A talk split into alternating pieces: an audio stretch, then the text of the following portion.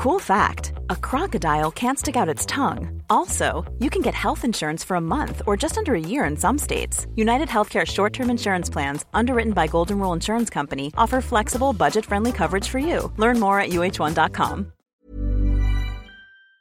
It's that time of the week again. The Rugby League rant, fifth and last. Put on your headgear, chuck in your mouth guard, and get ready for an hour of nothing but NRL talk.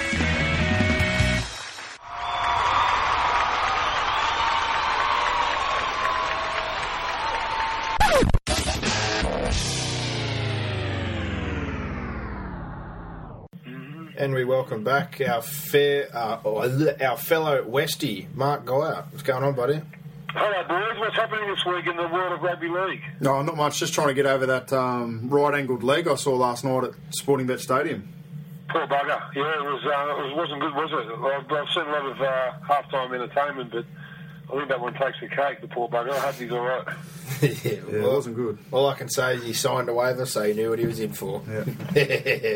Outstanding. Oh, you can't laugh about it. Yeah, mate. This bloke's sick. It wasn't He's me. sick, That mate. bastard. He's got his shirt off too. Fuck, Mate, get back hey, he got his hundred dollar sporting bet voucher. We love sportingbet.com, Yeah, so tops. full raps to them for still giving him the voucher, even though he got buckled. But what and a about shirt and a cap too. He got. Yeah, great times. As kids, did you ever do anything in at half time? Did you ever be like besides I suppose the relays that kids used to do relays at half Mate, time? I tell you, we weren't bloody running in the relay. I I'll ran, tell you. I ran in the relay. No, you didn't. Yeah, I did. Under Oh. 13s, I ran in the relay. Make me sick. I remember Pe- Penny Parker about uh, what 1976. I was so I would have been eight. Um, I went on the field to do a uh, catch catch a bomb competition. I think Kevin Dan was putting he was out injured or something with a shoulder injury. He was putting these bombs up before the, um, ball projectiles go up, that put the balls in the air. Yeah.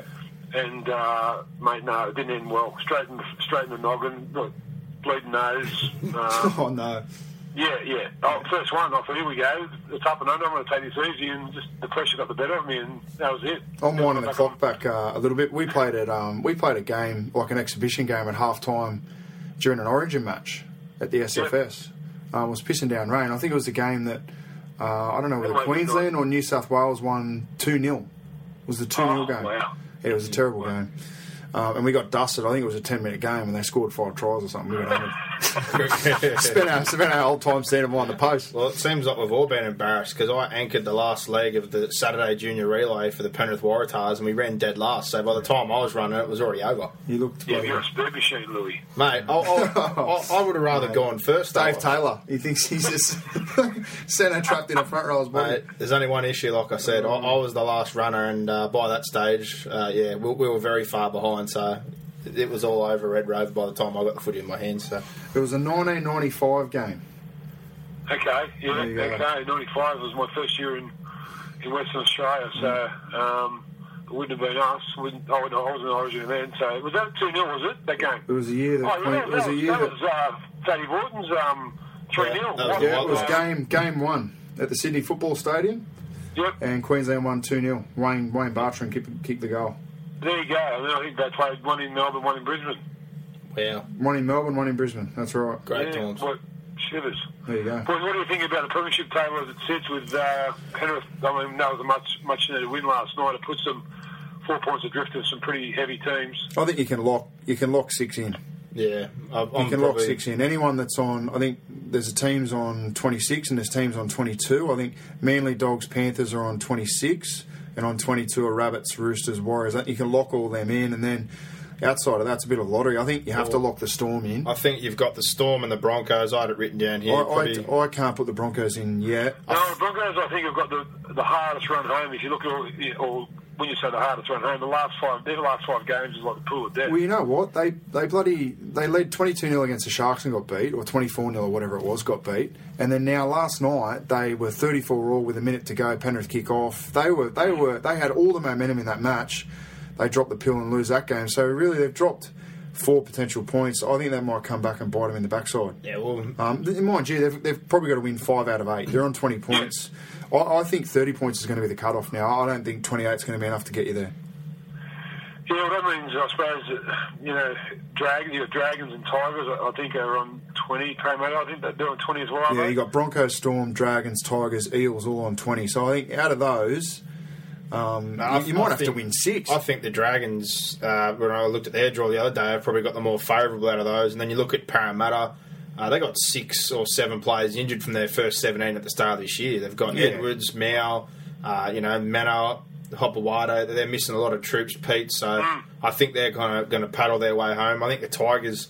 Are a little bit similar. They're paddling a little bit at the moment. They look like they're flattened out a bit, but I, I thought the Titans season ended the other day. Uh, they Yeah. had to beat Canberra. Well, people are talking Um, about Newcastle they're being gonna win a mathematical s- chance, yeah. but they need to win just no, about every. Game They've got to single win every game. game. Every game they have to win, and they, have, they have to I- I- flog I- some yeah, sides. I'm thinking right with the Titans. I think Yeah. that was that was do or die. Who would have believed that the Titans, you know, what what round was that? Sixteen or seventeen? That you know, the first eight or nine rounds they were leading the competition, and, Yeah. and everyone say, everyone's basically saying how much they're going to win Wise, So it's amazing competition, and uh, Manly, uh, yeah, Manly, I think deserve to be where they are, and I think the Panthers have been obviously the surprise pack of the year, but.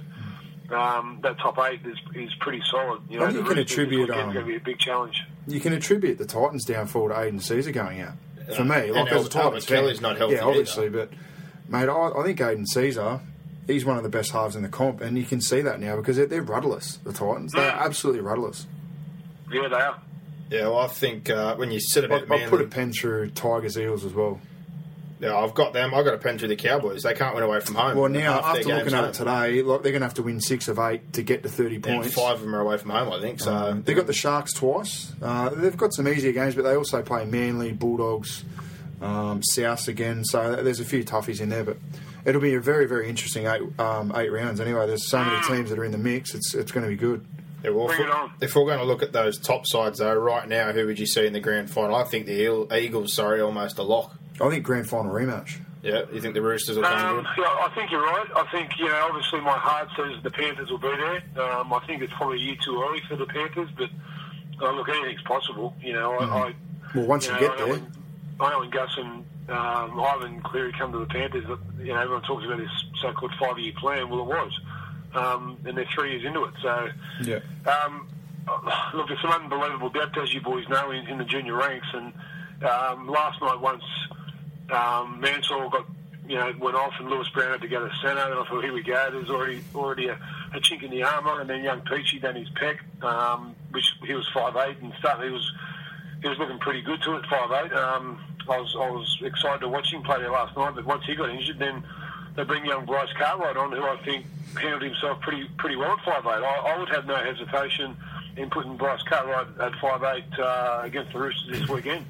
I, I think last night, like your concern as a coach, like when you get injuries, it's the interchanges. Yeah, like it's it's sort of a big deal, but your your your worry is firstly that you're putting players on into positions that they don't norm- normally play, and then you, you're thinking, well, if I'm putting him, him into a position that he doesn't normally play, are we going to be able to post points? And Penrith did that. They still managed to post points, even though uh, they, they were blokes falling around all over the place. Like Sika Manu was busted as well, and he had to push through it. Adam Docker came back on after he looked like he got KO'd. So they had, they had Yeah. plenty of guys out there that were busted, um, and they just weathered the storm. Penrith. That was a uh, a really really big win for them last night. I, I've got to give I've got to give Jamie Soward a massive rap. I think he equalled his most try assists in a game last night with five. Um, you know, he's he's starting to he's starting to say, well, you know, like a quarterback in, in the in gridiron, he's basically saying, I want the ball and give it to me when I want it. And that was something that was lacking from from his play in the last couple of years, and it all goes, you know, along with confidence. But he's he's you know that that ball that try last night uh, that, that, that put it 18 all right on half time, which Yeah. he, he hit that hole like a rocket. Um, Matt Moylan, if there's a, if, if there's a, a future Origin star um, that's that's in, in, got higher credentials than him, I haven't seen him. He's, he's, he's destined to rep footy, and uh, the fact the fact that he can play anywhere, and I, and I mean anywhere in the back line, he's just a freak of a kid. Yeah. And I, I didn't realise he was 23. I thought he was a bit younger than that. Um, so it goes to show that there is some late bloomers uh, still in the competition. But gee, I'm glad uh, that Matty Moylan's uh, in the in the Panthers jersey. Well, 100%. Yeah, it's probably a good tick in the box for the uh, reserve grade comp. You've seen a few players now actually come through the reserve grade comp that have um, hung around there for a couple of years that are now pl- coming into grade. So, Yeah, well, he turned into a, sign. he got turned into a fullback. His last ten games were under twenties, he wasn't getting a run. Uh, they had some injuries. They threw him at the back there. Last 10 games, scored himself a second tier deal, and then his first year in New South Wales Cup, he was the New South Wales residents fullback. So uh, that's why you saw him in 2000. Uh, the year after that, at age 22, last year, make his debut, and it's just progressed on from there. He's taken all the steps and uh, turned from a five eight to a fullback, which we see a lot of halves do this day, a la uh, Michael Morgan up the Cowboys there. Yeah, but I'm actually feeling I'm actually feeling sorry a little bit for uh, Dean Whare of late because it seems to be On the wing. Uh, the last few games that Penrith have played, either one of the wingers have been hurt. It's either been Simmons or Mansour, so he's been forced to go out in the wing and. Um, and, and I think he's one of the best attacking centres in the competition. I, I, I was I was waiting for him last night to. Well, before the game, I was here's one bloke. I, I thought, you know, I can't wait to watch Whare play tonight, but he keeps getting shunted to the wing, which is not a bad thing. You're in first grade still, but geez, I like the way he plays. I, I, I just every time he touches the ball, some, something happens. yeah, it's his edge as well that's been hurt the last couple of weeks because Yeah. that's that's Wallace's edge normally. Um, and last night they had Peachy there, and then obviously Peachy got injured, and uh, Bryce Cartwright uh, came on, and he just wasn't getting any ball. Um, so I think he actually, I think he moved to it was a right wing. No, he stayed on the right wing. So Lewis Brown went to right centre. But you're right. And before that, MG, um, he had his own injuries as well. I remember game against Parramatta. He went off after ten minutes. He's yeah, he hasn't had hasn't had the uh, most you know luck filled season, but hopefully that turns around for him. Because I agree with you. I, I rate him. I Oh yeah. I think he's me and Lewis have had this discussion before. I think he's um, close to the best centre in the game.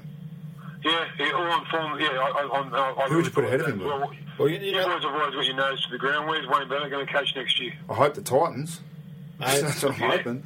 Uh, for me, if I was him, I'd have the whole Broncos deal. They say wouldn't go back to the board, but if I'm uh, the Dragons, who's the one they've all talked about, I'm just taking this from like a board perspective, or even a fan. If I was a Dragons fan, I wouldn't want him back because number one, he's already come, he's done that job.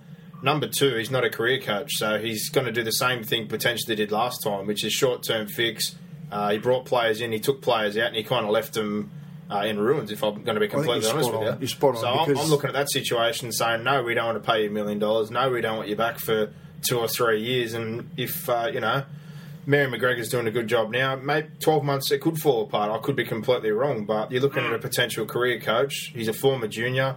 Uh, they've almost won more games in a season with him only in control for six or seven than they have the whole time they had Price there. Yeah. So I'm, I'm looking at that situation, saying I'd rather tie him up for a one or two year deal on half as much money, or you know, a third of the money, and potentially have a career coach than bring him back for two years and not build for the future. Yeah, well, I think Wayne Bennett's going to be a career coach, but not in New South Wales. If you're a New South Wales club and But how, sign how many years is he going to coach for? Yeah, but hang That's on. what I'm getting if at. he's in Queensland, he probably will coach for another ten years. Well, he might. Because he's he's going to be living at home. Hmm.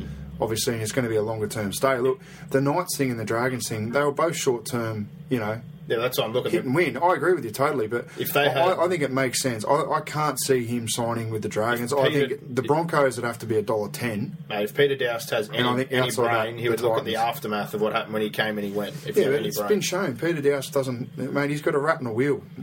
Yeah, I, mate, I, I, I, I believe what you say about uh, Titans. I think that if Cardi wasn't signed for such a long deal, um, he'd be they'd be the they'd be the favourite. Well, Um, he's only signed to the end of next year, I think, isn't it? uh, I think it he- He got a five-year deal in 2000 and.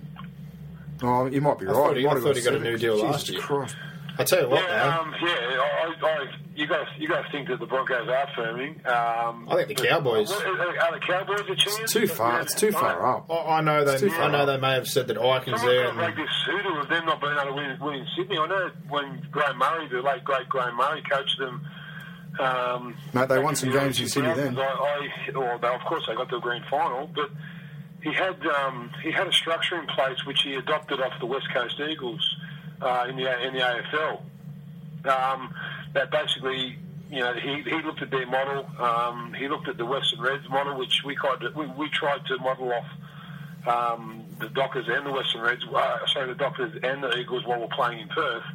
And it's all to do with the travel and how much time you're in the air and what you're doing and what you're supplementing and how much sleep you're getting. And, and obviously the Cowboys aren't doing it right. It's, it's, it's bewildering to think that a team with such talent and, and, a, and a, a team with such promise can't win away from their home ground. And, I mean, the Warriors are going to fly further. And I- I don't know, um, they're coming sixth. I yeah. mean, what is it with the Cowboys and them not being able to win away from home? I Tell you where they need to make an investment: private jet. That's what they need to make an investment in because they're, they're, they're having to do two, sometimes three flights, which is just ridiculous. You'd be spending as much time in bloody airports and in transit than what you would be actually going from A to B, which is well, they're like the Warriors, and they're like Canberra when we used to have to go to either Queensland uh, or New Zealand. We have to go via Sydney, and then you just sit at the airport for three or four hours, and they tell you don't muck around, don't do anything stupid. It's a lot of time to kill. I also think that the sides that have to travel the most should get concessions in terms of the draw. They should get they should get longer turnarounds. It's the way it operates now. It's mate, it's a G up. It's an absolute lottery. It's dictated to by TV stations and So uh, when you, when you say that, do you think that maybe okay, let's just, let's let's pinpoint the two teams that travel the most, say the Warriors and the Cowboys. Do you think that they should have blocks of games where, say, they play a month in Sydney? Or, yeah, they should absolutely. So they can just stay here. But Yeah.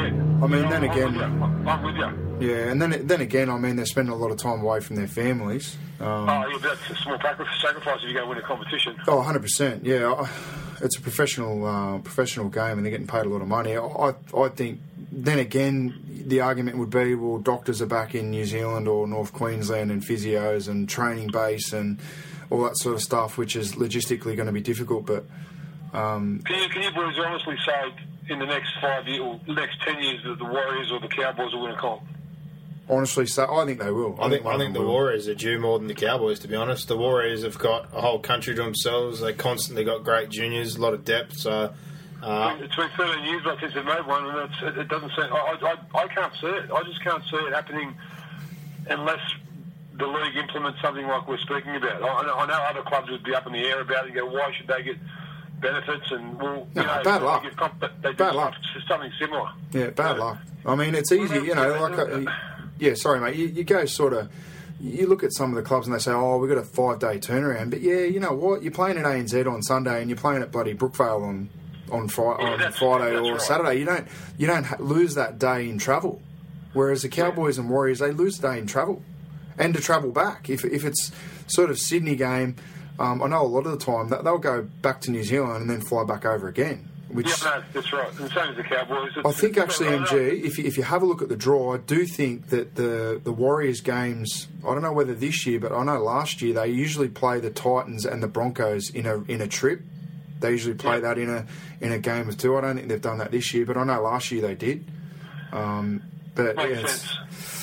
Yeah, it It definitely got to some concessions. I'm, sick of, I'm up to my eyeballs in, in referee talk, boys. I'm, we're, we're getting to a stage which I don't know who's, who's right. I, I know that you know everyone's pointing their finger at Shayne Hayne about the um, all the so-called arrogance he showed in not going upstairs with a Nofoaluma try or no try the other night. Um, there's been other instances through the, the year where um, I've seen players actually stopped at scrums and said, "Mate, can you have a look at that and, and, and change their ruling at scrums?" What Yeah. what can we do that's going to stop the constant barrage and the constant um, skeptic, the skepticism of, of referees in, in the NRL? I mean, no one has, seems to have a, a good word to say about them. So how are we going to change? And how are we going to get young kids to, to who don't who are finished playing rugby league? How are we going to get young kids to be referees when they cop so much? I, honestly, I think um, we need to get a structure in place because we're very knee jerk. Um, we're you know rugby league is a knee jerk reactive. It's all- reaction. Reactive, yeah. Yeah, you know what I mean. So get to the off season when it's a little bit cooler and just say, look, what are we going to agree on in terms of referees? Do they have to have a press conference? You know, are we happy with them referring decisions? Because I mean, all, two or three weeks ago, we we're whinging that too many decisions are going upstairs. And then now we're whinging that he's made a call, and he, obviously he got it wrong. He got it wrong, hundred percent. He got it wrong. Um, But you know, we're very, we're very. Uh, players try to cut out balls and go to the sidelines, and is it should the referee be able to say, "Oh, that was a shit pass"? well, yeah, I, I don't know. I, Well, that's what I mean. I, I, I, I, watch the twenties a lot, obviously, and mate, I, I I really believe in the captain's challenge. I, I think that um, if you take you take away the video ref, for instance, okay, let's, let's take our video ref away. He's there, up, he's up there, but if we can only call upon him, um, what is it in twenties, one or two and a half? you get one, and if you get it correct, Yeah, you get yeah. to keep using it as soon as you're wrong. I, I think that's fair enough because most times, nine times out of ten, the players know straight away because they're the ones closest to the action. Where, where they're putting the ball, like if I'm putting a ball down I, and I say the referee says no try, and I say to my captain, mate, I, I swear to God, I put it on the grass. Go upstairs and have a look at it. Yeah, These and then type of instances are going to, and I know that nothing is foolproof, but I, I, I love the captain's challenge. I love, I think that you know, and then, and then, then again, you know, so again, if you have your captain's challenge and get it wrong, well, zip your lip, and, and you've got to abide by the laws that the referees want to want to play under these uh, these games because it's it's. I, I, I broadcast on something then with the, the press conference. I tweeted out the other night, and I must confess I got probably 75 for and 25 percent against. Um, I think in the, in the modern day and age, when we, we make our our losing captains and coaches um, sit there when they, it's the last thing on, the planet they want to do. well, you've gone underwater. There you go. Oh, mate, it's just yeah, who wants to sit there after you've been beat 40 0 and, tell, and talk to reporters about what how you went wrong? And I, I really believe that the, the referees have got to sit there by, side by side, not with the coaches or anything, just and say, okay, boys, you've got five minutes, rattle them off. And then once you once we finish here today in this press conference after the game, you're not going to hear another word from us through the whole week, and we don't want to be spoken about through the whole week because it's got to a stage we're talking more about referees than we do our players these days, it's, it's wrong. Yeah, would, you? The, I guess the only issue for me is how long would they have to review sort of the decisions that are that are in question. I guess they probably feel a little bit No, ambushed. for instance, on the weekend was you know with um, I suppose this will come to a head because of Robbie Farah and Shayne Hayne. The Yeah. first question I'd say to Shayne Hayne: Do you have a personal problem with Robbie Farah? Okay, yeah. So you want you want just a generalised press, press I, conference. I, I would love his honesty. If he said, "Yeah, actually, I do," I, I- I'm sick of the way he runs up to me every time I, I, I, I referee him, and he, he, he intimidates me. And so I blow my whistle more when he's doing that. Well, there we go. We've got at least we've got an answer. Now we know how to fix that. Yeah. Um, okay. Do you think you're arrogant because you didn't go upstairs to? Well, maybe a little bit. Maybe in hindsight, I should have. Let's let's start seeing the referees as human beings because they are, Yeah. and everyone makes mistakes. But when they get shel- uh, sheltered so much from from the, rugby league fraternity, it's basically like this, they're, they're the only ones who can make mistakes in, in this game when uh, and and not be accountable. Yeah. I mean, Shayne Hayne's in first grade this weekend. If I'm if I'm playing if I'm playing for Penrith and I've dropped four you know four balls and I've missed five tackles and I've given away six penalties, I'm in reserve grade next week hmm. because I- I've got to be held accountable. Somebody's got to be, be held accountable for these blemishes. And I know we're going over the, over the top. Angry when Jeff. There that, needs to know, there needs to be an investigation. there needs to be an investigation. Something's He's got to going happen. twos on it. Twos has lost it. yeah, I, mate, I tend to agree with you. I um, yeah, I can't I can't argue against it. You know what? I, I think the the referee is a personality. It died with Billy Harrigan. Yeah, you know, people he polarised people. People either uh, loved him or they hated him. But you know what? The, everyone knew the person he was. Everyone knew that when you went out on the field as a player, if you backchatted him or you disrespected him or you questioned a decision, you wouldn't be on the field. That's right. You know what? And I think that held a lot of respect with the players. And, you- and I, I know we've spoken about AFL a bit in this chat today, which I apologise to the listeners for, but I don't know one of their referees, one of their, one of, one of their. I know, I know a lot of the AFL players, Yeah. but I don't know one of their referees not by name, Yeah. or their umpires as they call them. And you're, Um, you're 100% right, though, because I watch a game on the weekend and I'll look at it, especially if it's my team, and go, oh, Jesus Christ, such and such is refereeing us. Great. And, and that's that is an issue that you do know all the referees' names or the touch officials or anyone. Yeah, like but I think we're a game that we don't have that as many referees or umpires as what AFL do. You know, it's not sort of the No, no, decision making it's isn't. It's probably bad to compare that, but I just think that if we're going to embrace it, we're going to. The point is, we're going to know who is refereeing and what they are and who they are. Well, let's hear from them after every game. Let's just say, okay, you got you know you got five questions. Uh, the, the, it's, the press conference starts now, and if they if, look, if you don't like what you what you what you hear from the rest, well, so be it. But that's that's that's the time frame you've got. And I'll, I'll, I'll go back to my original point that that's why we need a structure. You need to be able to say, right, the on field referee who is in charge is responsible for blah. The touch judge is responsible for blah. The, you know, the pocket referee is responsible for. But so, and then you can lay some blame. Because at the moment, I think it's so subjective. You know, with the Robbie Farah one, uh, you know, the Nofoaluma no try, the, the, there was no person in better position than the touch judge. Well, well, Hayne was there. Hayne was right. He, he was in the. Well, I thought- I thought Hayne was sort of Hayne obstructed. Was an in-goal touch judge. He would have been perfectly in. Yeah. I, look, I, I, I thought the touchy had the best view on it. I thought Hayne was obstructed a little bit, and then as he came around, he would have seen the ball sort of be dislodged. I'm not excusing him for the no try, but I thought the ball did lo- lose, obviously lose it after he's grounded it. So that the pers- uh, the perception, I guess, that Hayne had when he came around was, you know, look, he's just lost it. So he's he's he's probably reacted a little bit to the comments in the media about, you know what, make some decisions, refs. We'll live with them, and then as soon as he know- does make know, one, look, You know why referees dig themselves a hole, or Tony Archer, or who was ever in charge of the referees, dig themselves a hole?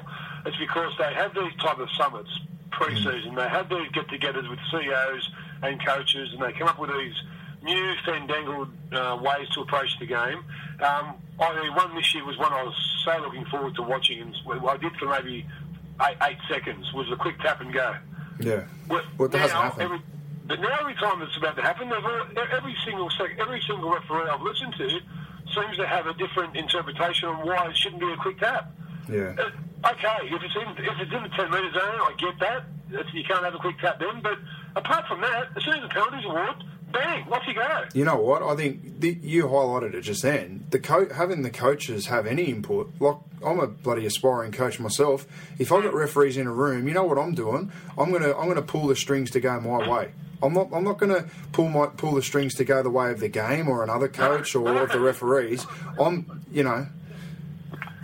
I'm, I'm Everyone's uh, got a self-interest. Everybody wants to, you know, if, if I've got a big, if I've got a big pack, a, a big slow pack, I want, you know, I want to change different rules. I want to slow the game down. If I've got a mobile pack, I, I want to get seven tackles and be on the run and all this kind of, all this kind of stuff. And of course, Yeah. everyone has self. That's that's why you've got to get there, you know, and you've got to say to Tony, how about the Players Association maybe cut, sever their ties with the NRL, who, who basically funds them, and become an independent body so the players have more say in, in the game they're playing. Like the AFL, again, like AF, the AFL basically Players Association run their game down there.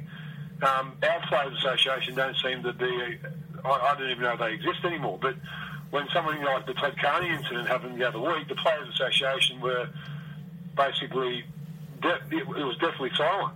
Yeah. And they're, they're very conspicuous, cons- conspicuous by their absence. Well, they should be on the front foot, saying that as a player of our Players Association, we condemn what he did, but we also support him because he's a kid. Yeah. So it's, you know, it's, it's, but before that happens, we've had a week to digest whether it's good, bad, or ugly, and Todd Carney is no more. Um, it's just, it seems to be a lot of pandemonium for no reason in our game, and we thrive, I know we thrive upon um, controversy, but sometimes we can avoid it as well. I'm, I'm a bit of a school teacher and a coach on this. Like I, I just think you need to.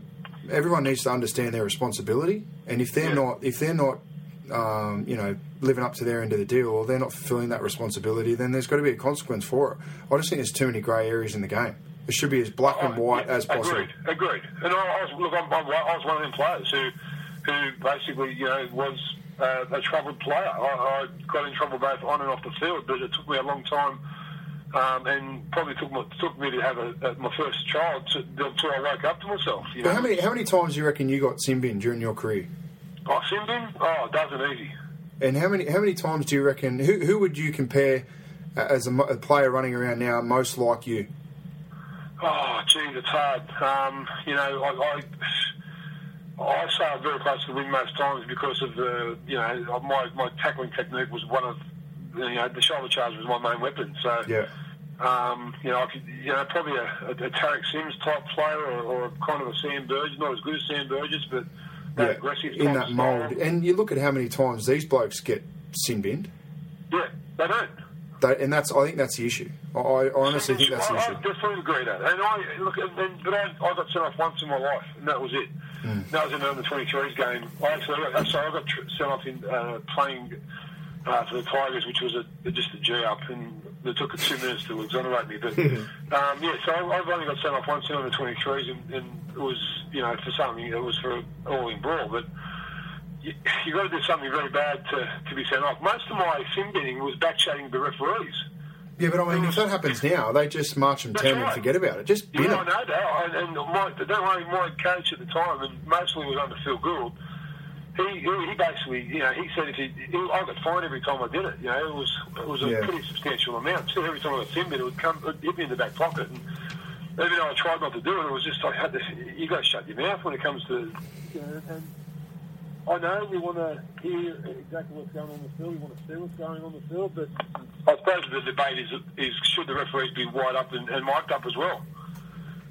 You know, Yeah, it's, like I love, I love the Monday Night Football when they had the ref cam. uh, the head camera on and they get in close and personal. But then we then we all um, frown up and we we hear a word or an expletive from a player and say, "Oh, the kids are watching." Well, we can't have our cake and eat it. You know, we've got to pick one or the other. It's all You know what I, um, you know what I also think. I think the coaches need to and players they need to respect the refs. Like I, I know myself, sometimes it's very very hard to look a ref in the eye after any any game. You know, like you feel Yeah. you've been dud a little bit, but go and shake their hand, have a conversation with them, Yeah, talk to them, and get to know the way they tick. Because in the end, mate, a lot of these guys they didn't play the game. They, they didn't play That's the right. game. There was no no better example of that than last night. Um, there was about five minutes to go in the Penrith game. Oh no, there would have been about ten minutes to go in the Penrith game. But it was locked up, and Jamie Soward was going to take a field goal, and Penrith was setting up for it all set. Right, all set. It was the it was a set where Jamie Soward ran um, and got tackled twenty metres out. Adam Devcich was riding the wave where the pass was going for the field goal, and, and you wouldn't have seen that on TV. But they just don't understand the game. Some of them, like, No. like you know, everyone in the stadium's going, "Well, I can see what's going on." Like he's going to set up for a field goal and whatever, but he, he managed to get himself in the way as a pocket ref. So I just think we, we can help each other. Oh, I think they can definitely help us, and we can help them. I just see there's a little bit of a divide at the moment, and they Right. feel like they're getting getting As attacked. Hannibal and- like to, as Hannibal like to said to Clarice, it's quid pro quo. Quid pro quo. So you scratch my back, I'll scratch yours, and I agree. It's mm. you know I don't think I, I, I don't think it's healthy for the healthy for the game to continually bagged referees and continually had them under scrutiny, but at the same time they've got to be held accountable for their actions. And Tell you what, I uh, if, if we was a, if we was a, uh, a game see that referees have, uh, as well have been penalised for their mistakes, well maybe we mightn't be so hard on them. I, I tell you, I went to a, watch a Penrith opposed, like their captain's run last week. They were having an opposed against New South Wales Cup, and uh, Ashley Klein and the other young bloke from Penrith, the other young referee, he was there, and they were refereeing the Uh, yeah, opposed. Atkins, was it? Yeah, yeah, and they, they were uh, both refereeing their opposed, and I thought, you know what? That's genius from Ivan Cleary because he's saying to them, "Look, your boys are doing this wrong. Your boys," are... and he's got that rapport with the referees. Oh yeah, that's he, mate. uh, Cleary's a he's he's one of them uh, coaches out of the box. He's going to be a, he's going to be one of them coaches we'll be talking about in 20 years' time. So I remember when he was at Penrith in 2000 and you know 14 when he had that young side and took him to say all, all that stuff. He's he's he's got it. He's got what it takes to be a coach, and you just have to look at the Warriors what they've done since he's left. And um, I, I, exactly, you know, and referees get a kick out of that. It's, you know, I know Billy Harrigan was always about that. Let me come out the training and show you and teach your boys what we look for and what we don't look for in a game. So it's not them worrying about what we're going to rule upon. Just play the game and, and let us worry about the rules. It's it's not rocket science, but I'm just sick to death, and, and that's probably where this topic started. Of us continually, and we're, we're, we're feeling the fire right now by talking about referees, and I think it's time we started looking at the, the young, uh, up and coming, you know, geniuses of this game and giving them more credit than we are blokes with whistles.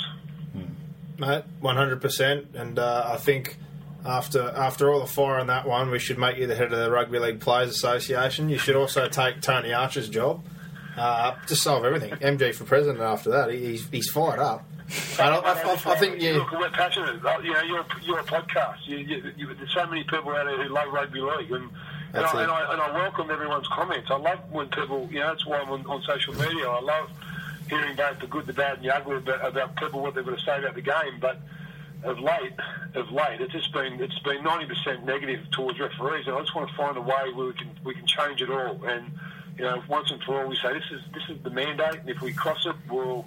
You know, Brock, you probably hit upon it, mate. We, we don't use the sin bin. We know t- coaches know now these days with the if a player's off for 10 minutes, there's usually going to be at least a, a try scored against them. No, you lose one. game. You lose the game. Well, that's right. Simple as that. week, I think one team got one team got uh, three tries scored against them when a, a player got sin bin. Yeah. Um, I think it was might have been Sandow. But let's let's get back to that. Let's get back to giving like at the start of the year, say to the coaches, and you know, boys, we're going to use the sin bin a lot more this year, and, and like it or lump it, Yeah. we're telling you right now. So when you go to your press conference after a game. And you start complaining about it, we, we're going to say that we told you so. Yeah. So, you know, I, I've got no qualms about players being sin bin, and if they've been told, you know, pre-season or pre-game that this is what they're looking for. Well, the game's a reflection of society, and like the respect for teachers, police, you know, gen, general population, people who work, it, it's slipping, you know, and, it's it's showing on the rugby league field as well. I, you got to get back to just basic respect, and the referees have got to demand it. You know, they're in a controlled environment. Take control of that game, and you know, make sure that uh, the, the best footy team wins.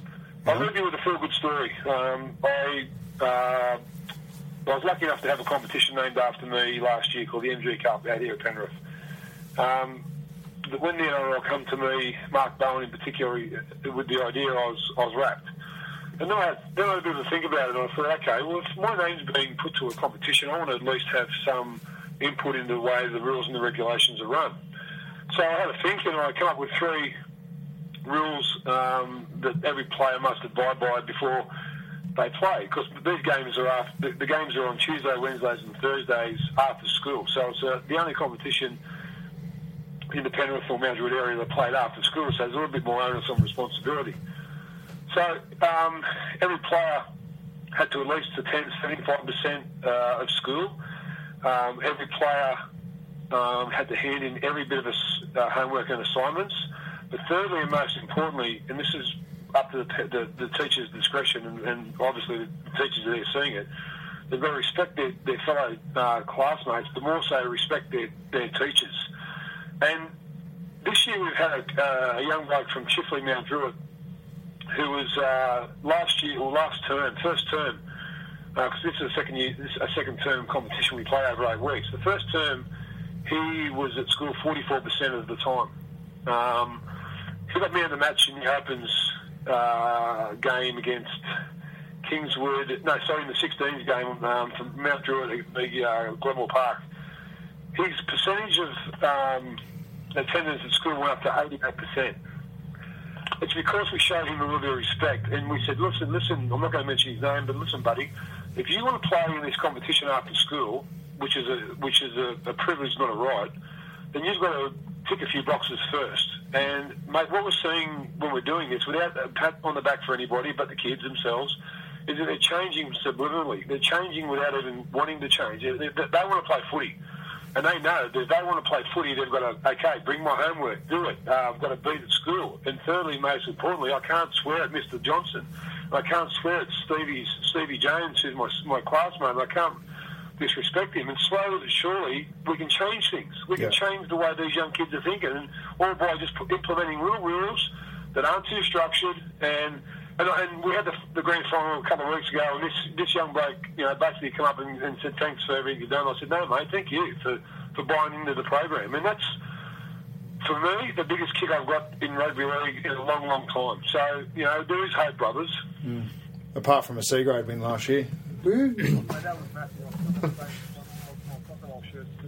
from that, you know, getting beer tipped over me. So I, I owe you a dry cleaning bill for that, but that's that'll be in the mail.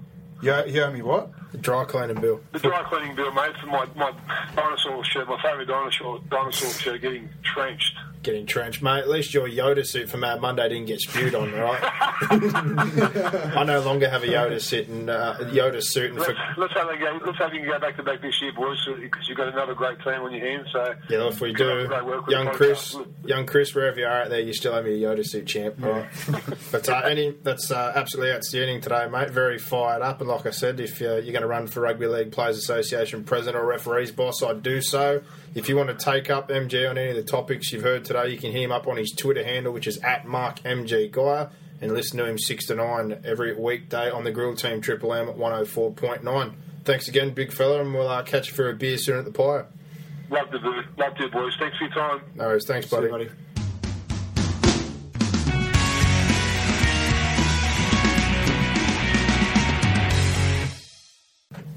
Big thanks again to MG for coming on as always. And like we said before, you can catch him on 104.9 Triple M, 6 to 9 weekdays on the grill team. But uh, normal procedure for us now, we'll jump in and do the Fast Five. And Brock, what was your highlight of the weekend? Uh, I had two. Uh, they were contrast, but uh, the Monday night shootout between the Panthers and the Broncos, I thought it was um, a cracker game, very entertaining. And uh, the Saturday night game, the grind and grit of the Storm v Dogs game was very defensive. Um, two contrasting styles, I guess. And there was one little play that I thought um, James Graham sledging Billy Slater after he took a dive. I I had a good chuckle at that. That was a highlight of me from the weekend.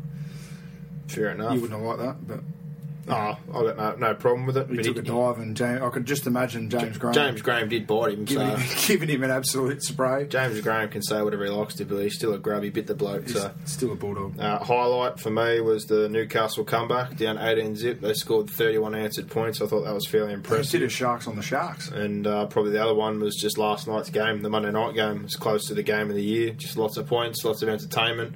Uh, high standard. Usually Monday night's a stinker, so I quite enjoyed that one. But uh, what about your low light? Uh, obviously, the Shayne Hayne no try. Um, I also thought just as stupid and uh, uncalled for with Farah's comments. Um, I think he's now. He, Hayne has to sort of make a decision on where he stands on Robbie Farah now, doesn't he? I mean, is he going to cop that sort of um, criticism? Um, it was public criticism, which I've, I've probably got an issue with. Um, I'm sure Mick Potter's probably told him to tone it down a little bit. Um, and the other one is the Darius Boyd interview, post Origin. Um, the bloke's a moron. I, I can't. I don't know how you defend that. I heard Kevin Walters on um, Sunday Triple M try to try to defend the bloke, but mate, you get paid plenty of cabbage, and that's the sort of crap you dish up. I know they're paid to play footy, but they're also paid to put bums on seats and keep fans happy. And I just look at the, the two Johns brothers differing opinions, and I'm, I'm with Matty, but Joey's like, why does he have to talk? Why are they annoying him? Just leave him alone. And Matty said exactly what I was thinking. Well, who brings the money in? they're not a protected species. mate. media. They've got a responsibility. And on top of that, if you didn't want to speak, I can understand, but at the same time, handle yourself better. I would not have had a problem if he said, you know, Oh, look, look, I- I'm, I don't wanna talk I don't want to right talk at now." the moment. Um, you know, Yeah, politely decline and just say have a good day. Like it doesn't. Manners cost nothing. It's, No, it's an old, you know, an old Nanners. They, they pay the bills. I'm not saying they have to give him answers and you know be harassed all the time, but he could have handled himself in a better manner. I'd also- and Farah, Farah already said what I thought last week. The comments about Cameron Smith Well, yeah, were one exactly. thing after he's had this Origin series, but I think he's forgetting that he lost eight in a row. He wasn't part of half of them. and he had his pants He's- pulled down on Wednesday night because Yeah. they got They got towed up, but he's not the captain of Australia. He doesn't have 38 caps. He doesn't have 32. He doesn't have the most Origin wins by any individual player, which Cameron Smith now is in 20. He's not the greatest point scoring forward of all time. well, he was on the Sunday Footy Show. And No said, golden he- boot. my comment, uh, comments got taken out of um, Yeah, proportion. well, I think he just bit his tongue at the time. So, but Yeah. now this is this is becoming a recurring theme. It seems this year though. Well, just- he's on a bit of a roll. I think he needs to be a little bit quiet. I know, but yeah. See, we're sort of saying we want Boyd to talk, we want Farah to shut up. So there is a, there is a middle talk, ground. There's here. talk, and then there's just constantly getting in the limelight for the wrong reason. He seem, all he seems to be doing is calling people out and big noting himself. So. I'm happy for the players to talk. I want to hear him speak, Mm. but just in that kind of manner every week. Like first, he's better than a bloke that people are saying is going to be an immortal. more, he not not is is he Close. going to be? He will be an immortal. and probably the greatest hook of all time. And you know, then he's just blowing up on Friday. So I think he- just needs to tone it down a little bit. I until you're until people are saying you're going to be an immortal, shut up. I can understand the frustration though, but yeah, just pick your times better, speak better. Mm. There's, not too many of them that seem to handle the, the media too well, unfortunately. But uh, my low light was just the first half of that Parramatta game. Oh, I, I, I really, oh, the Parramatta performance I really enjoyed watching the Warriors Yeah, tear them apart. say. 36 points in 40 minutes is pretty, shouldn't happen. No, shouldn't happen regardless of who's on the field. They just didn't want to buy of it. But I love, I love watching. 14 and a half minutes or something. Think it was I love watching the Warriors, though. I really do. Yeah. Especially when they get over there. That's that. that's the Kiwi prison. That place. It is the prison. It's the New Zealand version Well, of Remondis. It was the perfect night though because it was wet. It was is. black and black. They wore their black jerseys for the first time in ages, and it was at Mount Smart Stadium. you know what? I never want to hear the excuse. Oh, it's too wet to play footy. Bullshit. They Have a look at how they footy. play. they loved it. What a joke. That's uh, what about what about your best your best player, best team? Um, best Shaun? Johnson and the Warriors. Yeah. Um, and I'm going to give a notable mention. I thought the Panthers win, and in particular Matt Moylan's performance last night was sensational. But I couldn't go past the Warriors. They were flawless. I'm- Um, and uh, you know, even second half, I think they, they won the second half 12 0 The best, the best part of all that is the zero. Yeah, well, they kept the the nutty, and the, even though they calmed Yeah. they calmed things down a little bit, they didn't uh, lose control. But I'm with you all around. Uh, I thought Tomkins was a little bit better, but on, on top of that, I still go back to Johnson. I think Johnson right now is up there. Yep. He's right up there. We're starting. We saw that progression at the back end of last year of him taking control regardless of what was going on. But you're starting to see the whole package. And I think, uh, you know, Townsend's actually complimenting. Townsend does compliment him. Oh, It was a matter at the start of the year when they dropped him. I was angry about it because they weren't going forward. And I thought, you know, as halves, and you saw it in the preseason, halves can't do anything if the forwards don't go forward. Chad Townsend's awesome off the back of a roll on, and so is Shaun Johnson. And together, I think there could be potentially one of the best pairings uh, for a long period of time. But Yeah. if their forward pack keeps doing that, they're going to win a lot of games. The best thing I like about that halves pairing is they um, they can both play They run the either side of the ruck and Yeah. they can run the ball. And then So they're a threat. Tomkins is a threat. Obviously, they've got a threat from nine, and they've got two halves of threats. Yeah, well, I never ever saw how they would have looked at Leuluai over him when they brought him across. I I, don't I, I, I like on the Leuluai. bench. Leuluai's tough. He runs hard. I, I love him. He's a solid player. But as far as them going next level, this pairing is what's Yeah, going to take if, next if level. you're going to use Leuluai, it's as a hooker. Yeah, pretty much. I, I, that's where I'm I at as well. on that. Well, my best was the Warriors as well. Uh, individually, I thought Johnson like you, but Milford was my one. I know.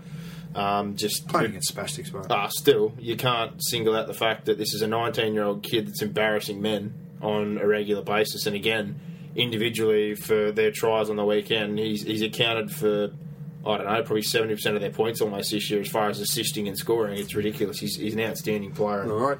Uh, I think you saw a glimpse last night, and I've been waiting for it all year. They look better. Brisbane when Josh Hoffman went back to fullback and Ben Barba was up front. Next year, Yeah. I don't think me, Josh Hoffman will be there, but, but Milford's going to be one game for Milford. They're- One yeah, game. He's one been like that all year. No, he hasn't. Yeah, he has. No. Go back and watch No the way games. in the world. He's been outstanding. Um, what about your worst then? Nate Myles and the Titans. They they were horrendous. The, the Raiders were there to be had. Um, I understand the Titans have lost, you know, ample amount of players, in particularly in the halves. Um, obviously, Greg Bird out. David Mead was also out. They, they've got their injury concerns. You know, you won't um, get an argument out of me about that. But um, I just the performance of Nate Myles seems to me as a Titans fan like I, you sort of watch those Origin players and, and want them to have an impact on your team, but I just don't see it from Nate Myles. It's almost like he plays his best three games for Queensland, and then we could flash back to it, but I've said to you, this to you on one of the podcasts, if you remember not long ago, that he frustrates me more than anyone, and you agreed with me. I don't know if it was the back end of last year Yeah, but I when he was just- busted, or if it was the start of this year. But I said the exact same thing. That at club, I don't think he puts anywhere near the amount of effort in that he does at Origin. so maybe there's other issues there. Obviously, it would have been easy for me to say the Eels because they were poor, but uh, the, the Titans, I thought, I've got to be really honest, I thought they lacked effort. I thought the game, even towards the back end of the game, there they they scored a try and got within six. Uh, I think it was about twenty to go, and I thought, well, you know, the, the game's the game's in the balance, and they just were dawdling, and they, they weren't running hard, and they were running sideways and throwing the ball from sideline to sideline, and you know, Canberra aren't great, but Canberra are always going to get over the top of a team playing like that. Like you're playing like a under twenty side or a New South Wales Cup side. Yeah, and that's probably that's probably an insult to those teams the way the Titans played on the weekend. That especially after such a gritty, tough win in Sydney, to go home and back back it up with that. That was as a fan, that was um, it was just hard to, hard to cop. And I know they've got injury excuses, but you know everyone does. Penrith Penrith managed to win a game with one guy on the bench last night, so don't give me that excuse. Yeah, well, the Tigers did the same thing uh, against the Raiders a couple of weeks Yeah, ago. My worst, you said it's easy out, but I'm still going to say it, it's the Eels. Oh yeah, look on you. That's I what know they're. I know they're missing six or seven top players. I've already mentioned that before. A lot of people are telling me, "Oh, you can't make that excuse," but I can Hmm. because they already got stripped down. You know, they don't have much depth. They've done a great job pushing some kids in, but this is what always happens: it flattens out. Uh, six of the starting seventeen from the start of the year injured at the moment. A couple of those blokes are rep players. I so- thought um, Corey Norman got picked on in that game. Yeah. massively. Got Big exposed. But Luke Kelly, Luke Kelly's not a first grader. He's not going to help when you're not going forward and you don't have the footy. What are you supposed to do? You Do you, do you reckon it. it's a little bit of you know the forwards go, oh Jarryd Hayne's there, I'm going to have a crack today, and then if he's not there, they sort of think, well, even if we go good, we're probably not going to win, so I'm probably not going to go as think hard. just a g- general general attitude when they turn up to the game. They didn't look too keen on the weekend, that's for sure. I thought the only two who really seemed to be digging in as usual was Paulie, Paulie, and Junior Paulie. But I think if you go back and have a look at their results this, this season, when they're without Hayne, they get lapped.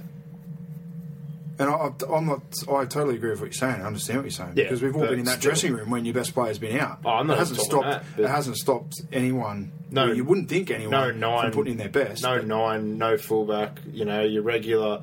Yeah. The missing front row, both their back rows, and the New South Wales Origin centre. They've got a lot of pieces missing, so I think the whole attitude's just generally down. Like, well, we're, we're pretty beaten up at the moment. Hmm. There's a lot of kids, there's a lot of people that are getting used to that grind. Uh, you saw another debutant in that. I think it's Tepai Moeroa. Yeah, he was good. Another- 18 year old. I thought he went well. Another good kid they're putting in. So all I can say is next year they're not going to have this issue because, like the Tigers, they're going through that little bit of pain now, and their Yeah. top twenty-five is going to be much better for it. So do you think they're gone? They can't make the eight? I think with all these injuries, it's really hurting, and Yeah. un- unless they come back soon, like Hopoate, they Well, they're probably going to need probably five from eight. So you'd think un, unlikely considering their record at the moment. I think he's eight and eight. And So- although Mo's not going to be back in time, Edwards got named this week, I think, but he's under a bit of a cloud. I know, you're Manners gonna still got a gonna- few they're going to have to jag a couple of upsets. I would They just don't have the depth, like we said, and Mossop gone through. They don't have the depth to cover for those losses, and I don't think they're going to get enough firepower back to be able to drag themselves in. Well, we'll so- see. I, I, I lean to uh, your way of thinking. I I think they'll miss out. But uh, that was my worst. Any questions you got coming out of the round? Yeah, who do you think will make the eight? I know we said it with MG. Out of those two teams at the bottom of the eight at the moment, I Broncos and Storm are in. Do you think anyone else will come like push? Hiring for your small business? If you're not looking for professionals on LinkedIn, you're looking in the wrong place. That's like looking for your car keys in a fish tank. LinkedIn helps you hire professionals you can't find anywhere else, even those who aren't actively searching for a new job but might be open to the perfect role. In a given month, over 70% of LinkedIn users don't even visit other leading job sites. So start looking in the right place. With LinkedIn, you can hire professionals like a professional. Post your free job on linkedin.com/people slash people today. them out? I think the Storm are safe. I think the the Broncos are the only one who's a little bit in danger because they get a hard draw. And out of the teams sitting under them, I think St George is most likely to come in. I think yeah, St George have got a Cowboys. better draw, and they've got form, and they've got players coming back. They kind of got the opposite feel of things. They've still got Yeah. Morris and a couple to come in, and just the changes uh, McGregor's made. It's smart. I whinged about at the start of the year. Put the front rowers in the front row. They bought that Cooper bloke over. Price was playing him. He was killing it for thirty minutes, and then he dropped him the next Yeah, week. And now I- he's I playing full time with. Cray, who also played his best five games the back end of last year in the front row Hmm. because he's getting a bit older, but he's good around that ruck. W- Why didn't he go back to it? He's an idiot. I blew up about it for ages, and McGregor's come in. that's why he doesn't have a Yeah, job, mate. and McGregor's So- come and made two, three simple little changes that probably everyone could see, besides the Dugan move, which has worked out pretty bloody good as well. Yeah. And uh, look how they're going. Should Darius Boyd be fined? No, I don't think you can, you can fine him for that, but I think they should be doing a lot more uh, in regards to training. And I think on top of that, in their contracts, they'll talk about that the other day. Do they have a condition about media? I think they should start bringing in a part that has a condition Fair enough. with the clubs and the NRL saying they have X amount they have to do per year, otherwise they lose part of their contract money. Yeah, you think the Sharks have got the spoon? We were talking about that last night. You think they're Well, pretty much cemented in I, I the thought they now? might get away with it. Um, I, I still don't think they will. But I don't know. I I think the Raiders have got more wins in them. I think they they've got Nah. to play each other. No, no. And- and they're running a little bit I think, short. To They've be got- honest, mate, I think I think the Sharks would towel the Raiders if they played them. Oh, I don't know. Um, I'm, a, I'm a bit iffy on that one. I think with the extra win and especially the game they're going to play against each other in a couple of weeks, They is got going to be very Fifita back. Gallen back, Gallen's, back. Gallen's just done his bicep. Yeah, but he's going to play. They reckon. No, they reckon he's not going to. Two to eight weeks he's going to be out for, and he's going to have to try and play through it. So he's going to be a, a prospect that's going to be in and out. We'll see. I just Um, prefer to have surgery if it was something that required that. It's more important to have him healthy. Panthers have got a lot of injuries. Will they still make the top four? They've got a four point gap now, so they're going to have to probably lose four out of their eight. I'd imagine if they won four out of eight, they'd get in. What's four out of eight? That's eight points. Well, they've got a decent, 26. they've got That's a decent, 34. decent run home as far as playing some better sides, but there's not anyone that's without their injury concerns. Like the Roosters now have lost Jennings and Tupou. I know they've got pretty good Oh, depth. but the Panthers Penrith have got good. You can't say Penrith don't have good depth as well. No, they don't, and that's that's the They reason why have- they're going to be able. To, we're having this conversation. That's the reason They why do I'm asking good whether they'll depth, still make the top four. Uh, I don't know. I think I think at the moment, if you think fifth or sixth? between, I think it's between them and South to finish fourth. As far as uh, those teams at the Yeah, top, Dogs- Do- Dogs and Manly are definitely in. As far as I'm concerned, the Roosters will find their way in, but I think Souths and Penrith will be the team scrapping for that spot. Yeah. Souths have got to become. Uh, little- Also, Roosters they're on they're on twenty two as well. I, I mean, think and Penrith play the Roosters this weekend. So if Penrith knock the Roosters off, which I think it would be unlikely, but you know they got beat by the Sharks last home game. Well, So. I'm, I'm expecting plenty of violence and a lot of anger after two weeks. Bit of video and Robinson probably ramping her up. Now Yeah. it's time to make the run home. well, it is definitely, and they're, they're they're not in a bad spot, but I'm I'm sure they'd rather be uh, probably one or two wins higher than what they are. But Yeah, oh, mine were pretty much similar to yours, except uh, probably what we touched on earlier. with MG, which is Bennett or McGregor, and I think we already answered the questions as to why you know Oh, look, I think I'd have obviously McGregor the track, the track record for Bennett is sensational. Yeah. as, as I'm I thinking said, long term. He he isn't a, he is not a career coach in, in New South Wales No. or, or Melbourne or New Zealand or North Queensland. The two places where he will he will be a career coach and a long term coach are only the Gold Coast and Brisbane. That's it. Yeah, Otherwise, it's going to be another three year deal. See you later. yeah, hundred percent. All right, well, I've got nothing else there, so we'll jump in and do our reviews of the games from the weekend.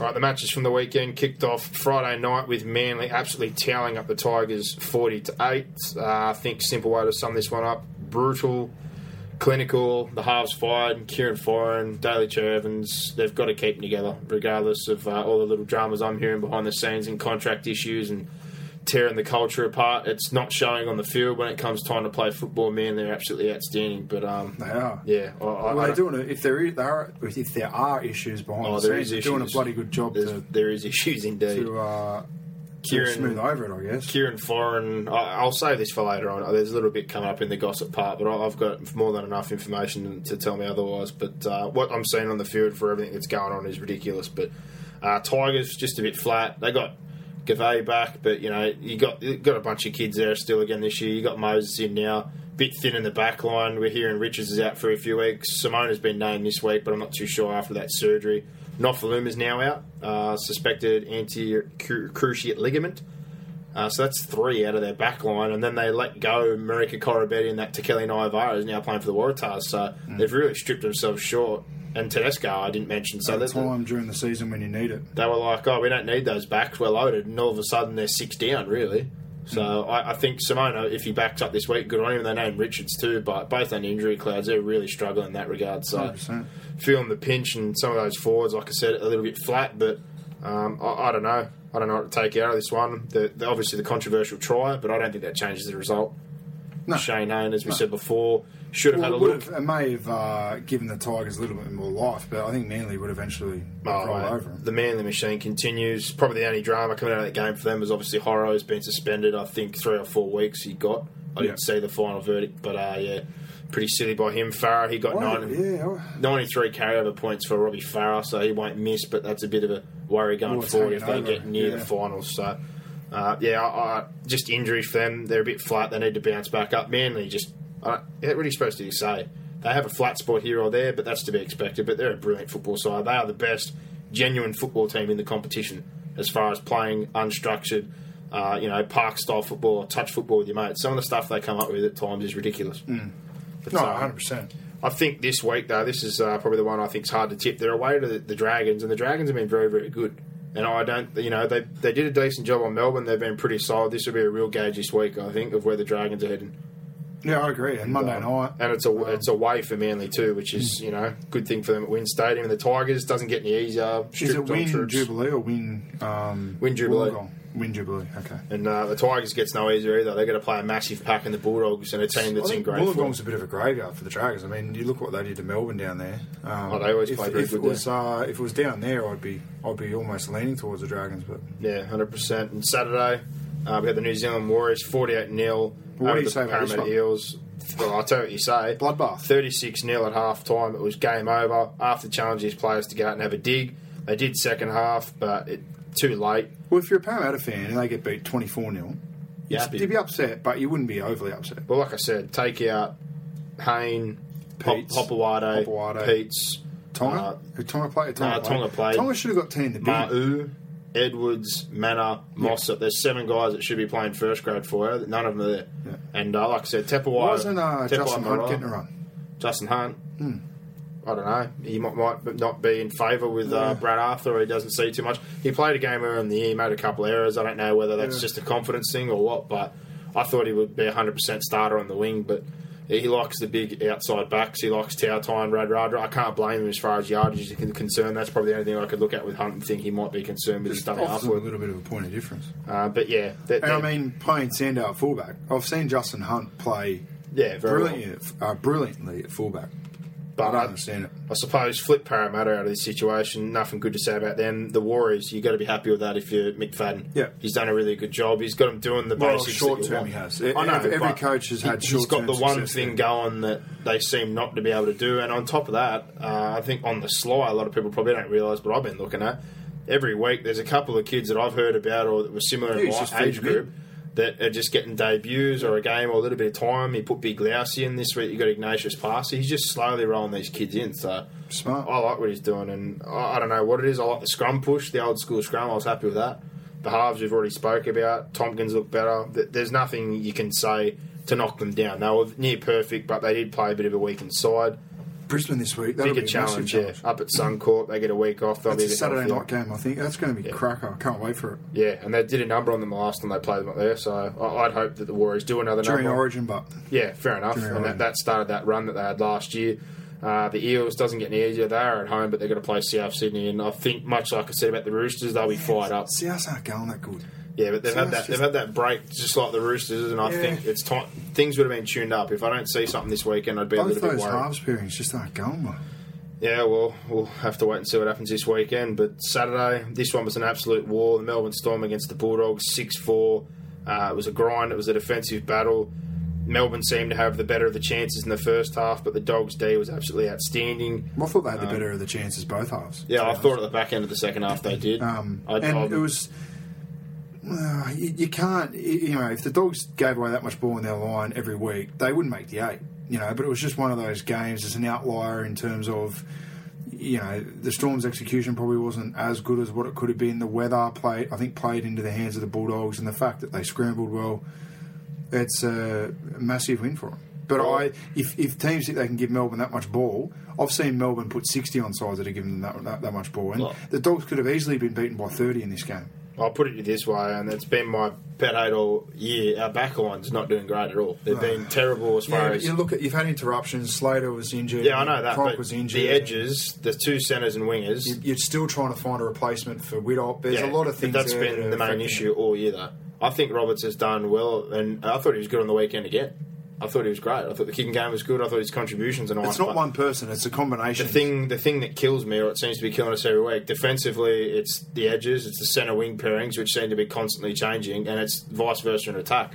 Doesn't seem to be flowing as nice as it had in the past. And Will Chambers, I was frustrated watching Origin. He had a great game, He and he come back to club and he played like a goose again. He, he hasn't been anywhere near his best this year. Uh, a la CC Wonga, who didn't have a game on the weekend. Beatty coming for his first game, and Yeah. you know I thought he was okay without being fantastic. Yeah, he was okay. Yeah, the Bulldog-. Bulldogs uh, certainly deserve that win. I thought they did, and I'm just going to throw it out there. They look better with T-Rex and the halves than what they do with the other two. and I don't care if they play Origin; they honestly look better with T-Rex and the halves. I, I'm not going to argue with that. And Mitch Brown's got about five clubs chasing him, and I'm I'm not surprised. I know he had a few drops the other week, but he's doing a really good job at fullback. I think him again looks better than Perrett did at back. Yep. So, uh, just a few small things going forward. We'll see how that plays out for him. But Stormer at home against the Canberra Raiders. That one, Bit of a bogey side. bit of an, go- oh, yeah, a bit of a bogey side the last few years, and the I think Melbourne Bulldogs. will put 50 on them.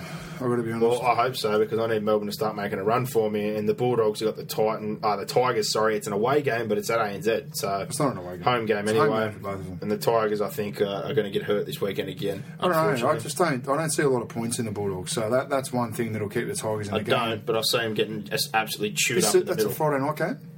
It's Friday night. No, it's not. No, it's not a Friday night Sunday game. Arvo. That's all right. No, well, if Sunday Arvo is even better, you'll see a bit of, bit more open. So Yeah, we'll see how that one plays out. But I, I really do feel that the big forward pack's just going to chew them up. But we'll have to wait and see. Sunday, Canberra, thirty-six to twenty over the Titans. Um, I know you weren't really happy with the Titans' performance early on. I thought it was a bit of a tussle, it was a bit of a back and forth. They went try for try at ten all, but uh, a bit of Milford magic obviously separated that. Two tries, two assists. He you know set up four of the five. Uh, pretty much off his own bat, and I think at the end of the day, that's the difference. Oh, I think the Titans were just bad. I don't rate Canberra at all. Simple as that. The, the Titans were bad. Um, and I guess, yeah, probably the difference was his little bit of class. I'd Well, like to see him do it I'm, more I'm not going to lie. I, I thought that was one of their better games. Um, Canberra. Oh, of Campe- course, yeah. Campese ran for the first Yeah, time. but I still, I still think the Titans were way off the pace. And, Oh, I'm and just if, if the Titans are on their game, that's they probably win. for the things we've harped on for weeks and weeks for Canberra to do, they did it on the weekend. Hmm. Campese went forward, he tried to move the ball, it straightened things up for Macron. yeah, but I it's think- easy to do that against a side yeah, that's not still, deliberate. You know? they still had Dave Taylor, Nate Myles, they had some Origin players in there. So and Just- vice I- I versa. just on the flip side, Clearly Canberra, was Canberra the worst game. It was the worst game of the Papalii. Papalii's been out of Origin, so if you want to look at it on that kind of caliber of things, they've got their I'm not injury saying- problems as well. I just think, mate, the Titans are probably playing as bad as anyone o- on their day at the moment, and to think that Canberra beat them is just just highlights that. Oh, I still, I thought Milford was brilliant. The halves were better. I like the fact that he finally dropped Brett White and sped things up with Voy in the front row. I thought they really set the tone. Croker over 200 metres again. The bloke's a freak. Just give him early ball. We'll see how they go down in Melbourne. Oh, definitely. And I thought Brenko was good before he went off with a hamstring injury. Uh, they're feeling the pinch a little bit. They've got Jared Kennedy filling at the centre spot this week, so they're a bit light Well, on. let's let's highlight why. Like the fact that they're Second running almost cap. last, and they're, apparently they've spent over their second tier salary cap. I'd find it astonishing if Canberra have spent up to their maximum on the first tier salary cap or the normal salary cap, and then gone over again on the second tier. I would find it astonishing. Hmm. Like there must be some players there here that are getting paid overs for the way they're playing. well, the cap's gone up, so there'd be room there, but it's what we talked about in the Well, car. I think it's ridiculous that the fact that if, if there is room, if there is space. room in the first cap, why, why the hell can't they use it on the second tier? Well, like I said, stupid by the NRL, even though they said they've doubled the amount this year, there's obviously not enough money in there Well, to I'd cover like, to, I'd like just to hear, like, get clarification on how that all works. But th- th- that's a bit of a grey area. Sometimes you just like, like now we've heard about it, but there's no real explanation for how all that works. So yeah. Maybe Well- uh, we need to do a bit of research into that. But Simple and straightforward, outdone. No idea why he played Kelly when he was busted. Um, well, he's got no other options, mate. Like, yeah, I'm not going to defend the bloke. The bloke, the bloke's not even running on a leg and the veins. He's got multiple problems. Rest him. They're like, oh, we're just seeing how yeah, he but after goes. Monday Like- night, he's probably thought, well, I'm a chance of making the eight. Yeah, and but he, they probably but he were was, if they he, he was hurt after Monday worse than already was again. Now he's Yeah, already I- running busted. So you've just I made things worse for him again. I think obviously Carter was the standout. We all know that. Carter He's was been brilliant. mate. He's been their best player. He's bashed everybody. He slammed a few people on the weekend. He runs hard. His lines are always good. And I'm still the other one. I want to know where Ryan James is. Yeah, well, He got that payday. They He must gonna be, They've, what, they've had a fight. player They've or- had a fight or something's going on because he's definitely not injured at the well, moment. he's just not playing well, mate. Well, something's going, well something's going on. But there, I think that's another one of those ones. They played good when it was contract time, and then things have obviously hit the skids. But Mm. Uh, yeah, there are a few troops to come back there, but they're hurting too. Harrison retiring doesn't help. A few other blokes down. It's it's never a good time, and we've said it uh, the last couple of years. You blokes always run short uh, around Origin time than afterwards. There's just never the squad depth there for them to, to be able to make the forms. Oh, 100%. And it's not going to get any easier this week. They've probably got the hardest game, uh, I think, mentally and as far as passion's going to be concerned. They've got to play Newcastle at Newcastle in the Rise for Alex round, which is I think is going to be an absolute bloodbath as far as they're concerned. If they'll fight up that day when they first went back for for Alex when they played the Sharks, I'd hate to see what they're like today when he actually goes to this, you know, on that day when he's at the stadium and, and the day's built around him and they're playing for their teammate. I think it's going to be a They'll get murdered. pretty brutal result with Canberra, like you said. Uh, good test for them. They're away to Melbourne. Melbourne need to start rolling. This is momentum time now.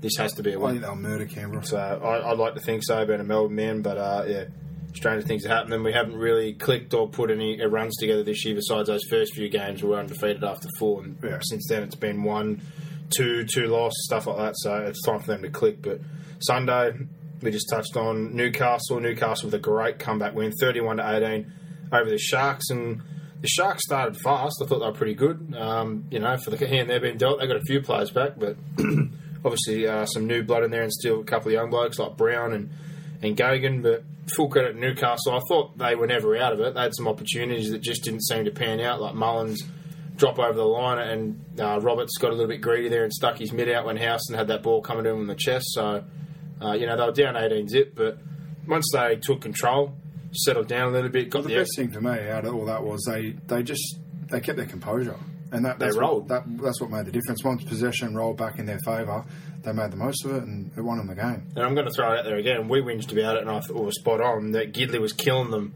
playing out of hooker, and why Clydsdale got a four year deal and was touted if he wasn't playing there. The moment they've fixed up that spine, Yeah. put Clydsdale where he belongs. Uh, you know, they moved Roberts out of the halves. I don't completely agree with that, um, but at the same time, he's better off being that utility role on the bench to allow that spine to flow how it should, which is Clydsdale is the genuine nine in that team. He should be playing nine, Yeah. and it's opened everything up. We said that for And Mullen's playing better. long. ten So, weeks. you know, they're- since the start of the year. I don't, yeah. yeah, but that, that key figure is the spine. The nine's been better, the halves been better, even Boyd's been better. As much as I hate to say it, It's not rocket science, and that unlocks everything. So Exactly. um, 31 answered points, absolutely brilliant. Not going to take anything away from the Sharkies. I thought they were pretty good. Uh, second half, they just got trampled on a little bit. That's all. That's three in a row now for Newcastle. They're rolling mathematically. They're a chance for finals. I can't, I can't see it happening, but. Yeah, they go home this week for the Rise for Alex round against the Titans and Cronulla. They've got the Cowboys at home, and I think this is a tough game for the Cowboys. You, they're they're always tough when they're at home. Fifita's back. Friday Obviously, too. Probably going to be out. But game.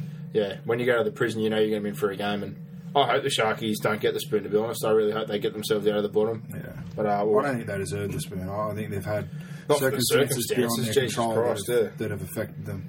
But we wrap things up on Monday night. The Penny Panthers, probably the game of the round, 35 to 34. It was 12 a Holden nil. Cup game. I had to check Mate. that it was the NRL game. 12 zip in, you know, blink of an eye. It was, yeah. And then the next thing you know, Mansour has the ankle problem. We're hearing, you know, he's been named this weekend. We're hearing he won't play, but he'll probably be uh, maybe a week or two. Peachy still haven't got the results from the scans, but suspected torn pectoral muscle. If that's the case, he'll definitely be out for the rest of this season. But after that, 18 12 down, their middle just fell apart. They got, I know there was changes those players, but their middle just disintegrated. Yeah. They got rolled over like a Sherman tank, but that moment of brilliance at half time switched the whole game. Jamie Sow, when he just put the burners on, and I, I love the fact he backed himself because when he was heading for the corner, a lot of people would just would have thought you're not going to get there, but he had a plan. Good on the Grimer for being there, and I really think that set them into half time with a positive attitude. If, if they went in 18 12 after that rush, I thought they would have come back out a bit flat, but um, yeah, he, he stood up and really took control last night. It was a, it was a game that just ebbed and flowed. Like I, you could have swore that Penrith had the game in the bag at I think it was 34-20 or 34 18, and then they let them score three. Yeah. They scored the first three second half, and then Brisbane scored the. Yeah, it was just a game of you know well, four halves really. The game went in patches was- like yeah, that. It was. It was, was sort of Penrith for the Two to 20, Penrith, three to the Broncos, yeah. and then yeah, three or four to Penrith, Penrith, then Brisbane three to the again. Brisbane, and then at the end it come down to a field goal. Yeah, poor old Josh McGuire. I thought he had a pretty good game up until then, and Oh mate, spilt that pill. he's so. been probably their best player as far as forwards So I just I like the year. fact in the last couple of weeks he's just got the crap out of his game and just played hard. Like that's that's all I want to. That's his job. That's your job. Well, your job's, pa- not, your job's not to be a grub. Your job is to you know be aggressive by all means, but uh, you know not be a grub. Well, he's a target of Penrith going forward, and I can't blame him. I really like the bloke. He's mobile. He's probably a more modern front row, and they're going to need one in the next year or two. But uh, if he was available, he's someone I'd certainly be looking at buying if you're looking for a front row. Yeah, fair call. He finally got his call up in that Origin squad too. You know, he's not too far away from getting his chance in that arena. Um, Parker, as always, was absolutely outstanding. And uh, yeah, that, up to the last moment is what I loved. Even after the field goal, Brisbane got the ball back. Obviously, Hodges spilled the pill, but that game was just never over. No, it it was an absolutely brilliant game of rugby league. So, uh, absolutely wrapped with that. And the Panthers, they've named Matty Moylan at five eight this week. Dallin Watene-Zelezniak's going to be playing fullback. Oh, I'd imagine Mansour won't play. Dallin will go to the wing, and Moylan will go to fullback, and they'll throw Cartwright in at six again. Uh, Yeo, Yeo has been named as 18th man, but I'll, be interested to see how they reshuffle. I thought they would have put Yeo there and just left it. To be honest, how things were.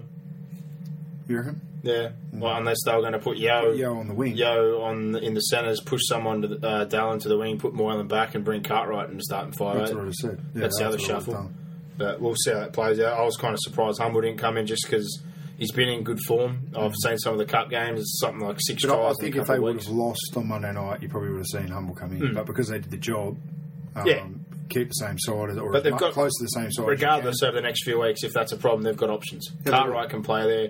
Brown's even played in the halves. You know, you, like you've just mentioned, you got Tommy Humble down there and Yeah. Will Smith. So it's a game I'm realistically, looking, looking forward to this game they're, they're very well groomed for this situation. And on top of that, the hooker for the New South Wales Cup, not at the moment, but beforehand, Daniel Foster, is played in the halves for Samoa and in the grand final for the 20. So Yeah. it's not like they don't have choice options there for the next few weeks if they really wanted to No, change things up. So not a bad spot, but a tough game against the Roosters and the Broncos. Doesn't get any easier. They do go home, but the Warriors, the Warriors have been outstanding.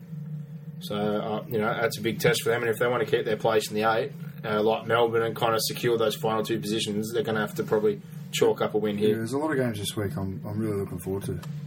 I mean, there's a lot in that little uh, log jam that are going to count for it. You know, the Eels get South within that log jam, the Tigers get the Dogs. Warren that logjam, and St George get the Seagulls, and they're kind of th- those three teams just on the brink there Yeah. that you look at and think they could push in. They've all got you know top contenders there. Yep. They're, they're probably going to push them back down. So uh, I'm, I'm really looking forward to the round coming up this weekend. But that wraps us up for the reviews of the games. Uh, we'll jump in now to our Lions game and get the odds from sportingbet.com.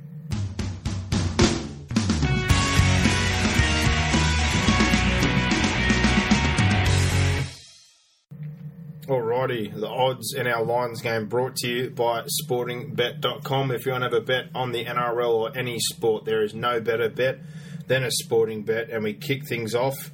Friday night game, it's the Cronulla Sharks versus the Cowboys. And Brock, your line is minus four. I've gone at minus four and a half. That's obviously in the Cowboys' favour. The bookies have seen it at minus four, $1.90. So that's one to you. The Cronulla Sharks, $2.35 outsiders at home, and the Cowboys are paying a buck sixty. Yeah, it's a difficult game to pick. It's probably a steer clear game, I- I'd imagine. If if you like the Sharks, probably just take the Sharkies with a start. Yeah, I, or I don't think it's enough start if, if uh, the Cowboys get rolling. But if you're could, confident who could really put money on their the Cowboys form and, and, and they're at home, I, I don't see why you couldn't have a dig at Remondis. But yeah, uh, you know, I didn't like I said, I didn't know that bad last week. I think they got run down by a better team, but they're in that game. They were. They're in that game. They've been a lot better, obviously, the two weeks prior of the two big wins. They've almost been better away from home this year, Cronulla. No, they really Strange, have. Strangely. with the odds stacked against and them, but Remondis last year was an absolute graveyard. It is a graveyard. But Friday again, the Parramatta Eels at home to the South Sydney Rabbitohs. I've gone minus five and a half to South. You've gone minus six. It was minus five and a half. South dollar fifty favourites against Parramatta at two dollars sixty. Yeah, I, I think it's just I their, understand. their home South, record. South's lost to um, the home record definitely, and Is South's the only reason. Titans as well. So I guess that's uh, still fresh in the the mind of bookies and punters, I guess. But you, you probably couldn't have enough money on South in this one. I wouldn't think. Yeah, I'm with you. Saturday, the Sydney Roosters versus the Penny Panthers. Uh, home game to the Roosters. I've got minus six and a half to them. You went mi- uh, minus three and a half. The line is minus ten and a half. Wow. So pretty ruthless there. The Roosters are dollar twenty six favourites against the Panthers, three dollars ninety. So there you go, two on your way. Yep, two one at the moment. Saturday again, the Melbourne Storm versus the Canberra Raiders. Uh, I've gone minus fourteen and a half to the Storm. You've gone minus twelve and a half to the Storm. The line is minus twelve at a dollar ninety one. Melbourne a dollar twenty favourites. Canberra four dollars sixty five outsiders. I don't know whether Melbourne deserve to be dollar twenty. But Nah, I mean, Canberra, it's the bookies obviously feel as though I feel that Well, after Canberra such rubbish. after such a long period of time, even after this, time, the bookies still will never give that kind of slack for a, a Melbourne Storm side. Well, they're the biggest biggest outsiders of the round, Canberra. and it's just always been that way. You can never really get uh, value on Melbourne full stop, can you? No. Uh, unless they play a game against Manly or someone of that kind of echelon, and those ones usually just steer I guess if you think Melbourne are going to struggle to score points again, or you think the Raiders are in with a chance, and then 12 Yeah. start is massive. you take 12 and a half start, yeah, you do yourself a favour. You got Well, you to go to pick your own line and pick 18 and a half or something, you're probably get $1.60 for yeah, that. still get so. some good value there. Uh, the final game on Saturday, the Brisbane Broncos at home at Suncorp versus the New Zealand Warriors. Uh, I've gone Brisbane minus three and a half. You went minus one and a half. The bookies agree with you, minus one and a half. The Broncos are dollar eighty favourites. The Warriors shortened in already from two dollars thirty to two dollars and two cents. Okay, so 3 2 to me. I've taken the lead. Three two. I, I really like the Warriors in this one. I'd be happy with a straight bet. I almost, um, I almost did the line to Brisbane, uh, to the Warriors, but I, you know, I, I guess it, I guess a one and a half line. They're both picking they're both anyway. on the eight. They're pretty even on the table. Yeah. Origin plays, but I, I guess home ground advantage gives Brisbane the and, and the travel for them. But yeah, I'm really hot on the Warriors right now. I love the way they're playing their football. But Sunday, the Newcastle Knights at home to the Titans. It's the rise for Alex Round. I think we could all see this coming. I went minus six and a half. You went minus eight. The bookies disagree. They're minus ten, but that one obviously closest to your favour. A dollar twenty-eight favourites. The Titans at three dollars seventy-five. I think this will be an absolute bloodbath. I agree. Uh, I don't I- think you I could get enough I- on Is Greg Bird plus. back? I don't think he's back. I know he's not. He got two games, so no, he won't be back for this one. And that's going to be uh, struggle street for the Titans. Yeah, like I said, I, I really think this is 13 plus city if you want to chuck something in your multi. But Yeah. Sunday again, the West Tigers versus the Bulldogs. Uh, it's the Tigers' home game, but it's at ANZ anyway. So, doggies are at home. I went minus six and a half to the dogs. You went minus seven and a half. Uh, they went minus eight and a half. So the doggies are dollar thirty four favourites. The West Tigers three dollars thirty. Then understandable the amount of injuries they've got at the moment. It is, yeah. But yeah, hundred percent. It's some of these lines are they're hard to do, especially so early in the week um, when you don't really know the sides. But um, that's a, that's the way we've gone. Yeah, hundred percent. Monday night, the St George Illawarra Dragons versus the Manly Seagulls. Uh, this one is a bit of a dark horse, I think. Man, this is a real gauge, as we said early on, for St George to see where they're going.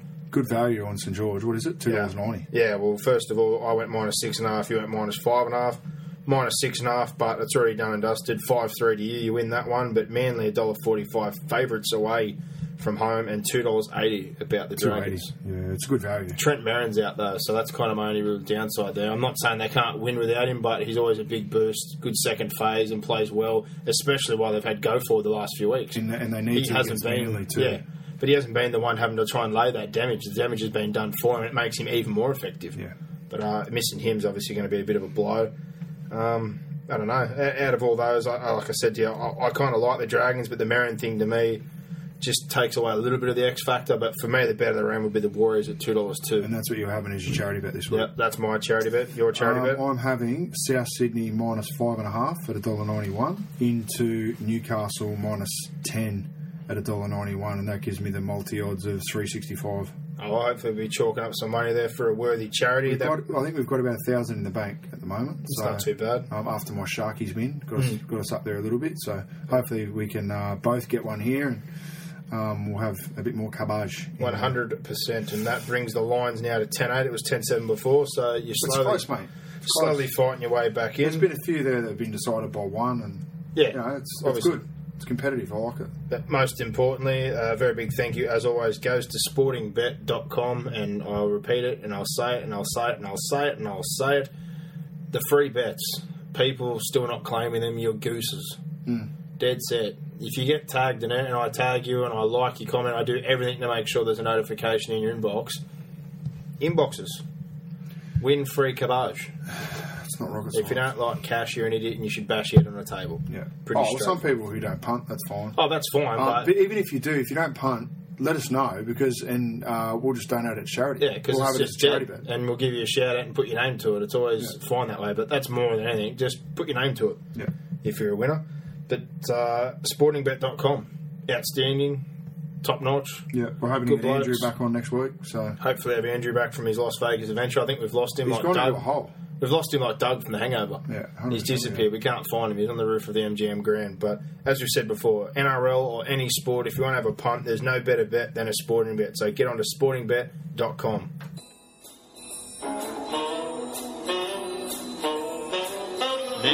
it's time for your weekly dose of goss from Mr. Gossip.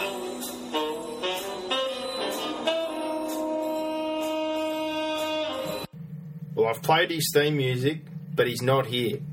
Mr. Gossip, for the first time, is a no show. He's crooked the big dog. He said he makes John Farnham sound like Jimmy Barnes or something like that in the text message. Didn't make sense to me. I, I didn't read it properly, but he's got no voice. He's Crook as a dog. He's Gornskis. So he sent me the rap sheet this week. It might be an anniversary or something. He might have wanted to get on the job early. Get on the job early. Well, I said, all I said to him, "Has he been drinking the Italian beer like you from the bathtub?" And he said he never would. But then he told me he's been drinking something like Newcastle Brown Ale. I think that might have something to do with it.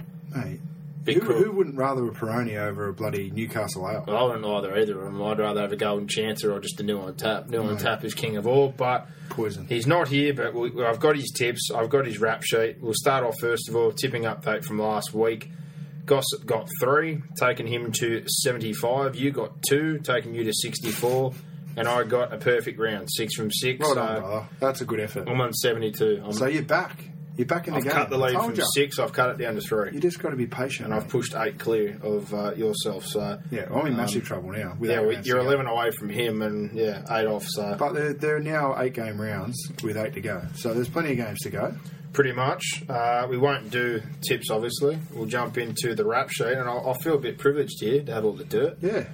It's uh, it's strange being on the opposite side of things. know, so I'm feeling weird. I'm feeling the hot seat. now. I'm, I'm going to have to treat you more uh, as a dual role here. You're going to have to kick us off. But uh, first thing on the agenda is obviously Benny Hunt. We know he's a hot name on the market. He's played very well this year. Found himself in the Origin squad. Big raps, big numbers, uh, a top key chip. There's not enough halves going around. Well, the Sharks are in the hunt. They've obviously got some spare cashola now that Todd Carney is gone, and Brisbane have tipped in for Milford, Barba, also talking about Daly Cherry Evans. So the Sharkies have obviously thrown their hat in the ring. Well, fair enough too. They'd have a bit of uh, spare coin or spare church change left over from Todd Carney, who I think would would have been definitely one of the highest paid players on their roster. So uh, I'd imagine that'd be more than enough to uh, get Ben Hunt uh, on, on their roster. And mate, he's improving. He's playing, as we've said all season. He's been playing without a halves partner all year. I'm chucking it out there. If he won the Dally M, I wouldn't be surprised. I reckon he's been that good. And I, like I've said it before, and I've said it again for people that have bagged him or done anything. If you haven't watched a game this year, or you you rag on him, you're an idiot. I was a bit critical of him last night, kicking that good. field goal with about five to go, and that was a set where um, Moylan stepped, Sal went through, and they scored. I, I thought it was a little bit negative to go for the field goal. and still- that was the only knock on Hardy's game. But Look watching who- him live, I was really impressed with what he was doing. Look who got it, look who got him in the game though. And you know Oh, the one thing yeah. I said it earlier the year. I just thought it was a, a big play and just a little bit negative at that time. The one thing that halves don't do, enough of them don't do, is take on the line. Oh, He, he runs the he ball. has more. he's not real big. He has more line running line breaks than just about anyone in the comp. He's got ten or eleven more than any half. Not only does he break the line and uh, you know challenge them, but he can set them up too. He's been absolutely superb, and he's had like and he's we said, quick over a short, um, short meterage, you know. and he's Short had a lack of help. If I'm the Sharks and that's an option with that cash, I reckon that's a great place to be putting it. Yeah, definitely. to a bloke like Ben Hunt. But uh, we'll leave that one behind, move on. Wayne Bennett, that's obviously been the big topic he's got here. Uh, who's after him? We obviously know the Dragons are in the hunt, but also the Titans. But the biggest issue for those two in chasing and being the front runners is financial issues. I don't know. Titans. Well, the Titans, we obviously know, had the, the breakdown in funds last year and the takeover.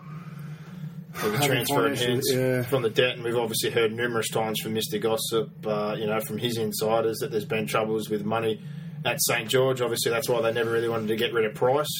They didn't want to have to be paying two coaches and other Well, who's issues. got the biggest co- bigger coffers to call on? I mean, who's got the bigger bigger sponsors, bigger, I guess, private backing? I'd imagine. I'd imagine the Titans would, wouldn't they? I don't know. I, I thought they'd be in a safer position after the transfer. uh, as far as money's concerned. But they've obviously got the issue what we're talking about. If the Dragons were to pay, sure they'd have to pay, uh, you know, probably more than they were willing to, but they're not paying a coach right now. Whereas the Titans would have Yeah. to sever with Cartwright, and he's on a good package right now. So, Well, um, is, yeah. in, in that regard, I if if they're in financial trouble, it's not ideal to be paying two coaches. But uh, I think we spoke about it earlier. Queensland Well, the Dragons are paying. seems like a more li- liable place for him to be going, or a smarter place for him to go. And I think somewhere like the Titans or the Cowboys could use him more than anybody. I think there's only two two places to be going: Broncos, Titans. That's Yeah. it. Simple. Well, where would you prefer him to go? Titans, of course. Another new challenge?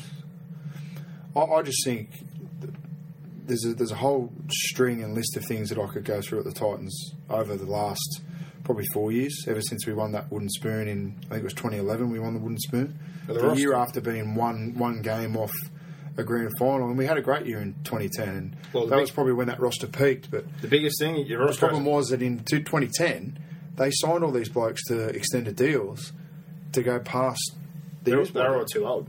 100. percent But that's half the problem. Your roster hasn't changed. It hasn't. And it's a boys' club. hasn't. You're similar to the Sharks in that regard. Um, I think, to be honest, I thought obviously, the, the influence that Graham Annesley can have in such a short space of time is minimal. But I'll be interested to see uh, what sort of off-season moves we make. I'd like to see us push a few guys out, like like like we mentioned before. You know, your Ryan Jameses of the world, just get rid of. I- I'd rather a guy that's probably not as good as Ryan James, but you know he's going to turn up and have a crack every week. Similar to how the Penrith uh, Panthers have built their roster. Just just get get a pool of players that you know are consistent. They're good people. Uh, they're not going to play up off the field, um, and they're going to put in each week. Now, Back to Bennett, I yeah, I, me, well, I'm not sure what you're thinking, but I just think it's highly unlikely he'll go back to the Dragons unless it's short, short, short I wouldn't- term. I wouldn't be taking then I don't think it's, and I agree with you. I've already explained my reason If it's that. I them, wouldn't be taking him back. If it's them, no way. No. Uh, we move on. A bit of news out of the Tigers. Obviously, we're expecting Mick Potter to get an extension. That still hasn't been forthcoming. There's been knocks that the Knights are interested, but the Tigers, uh, on their side of things, are set to meet Laurie Daley next week to speak to him about possibly coaching. What?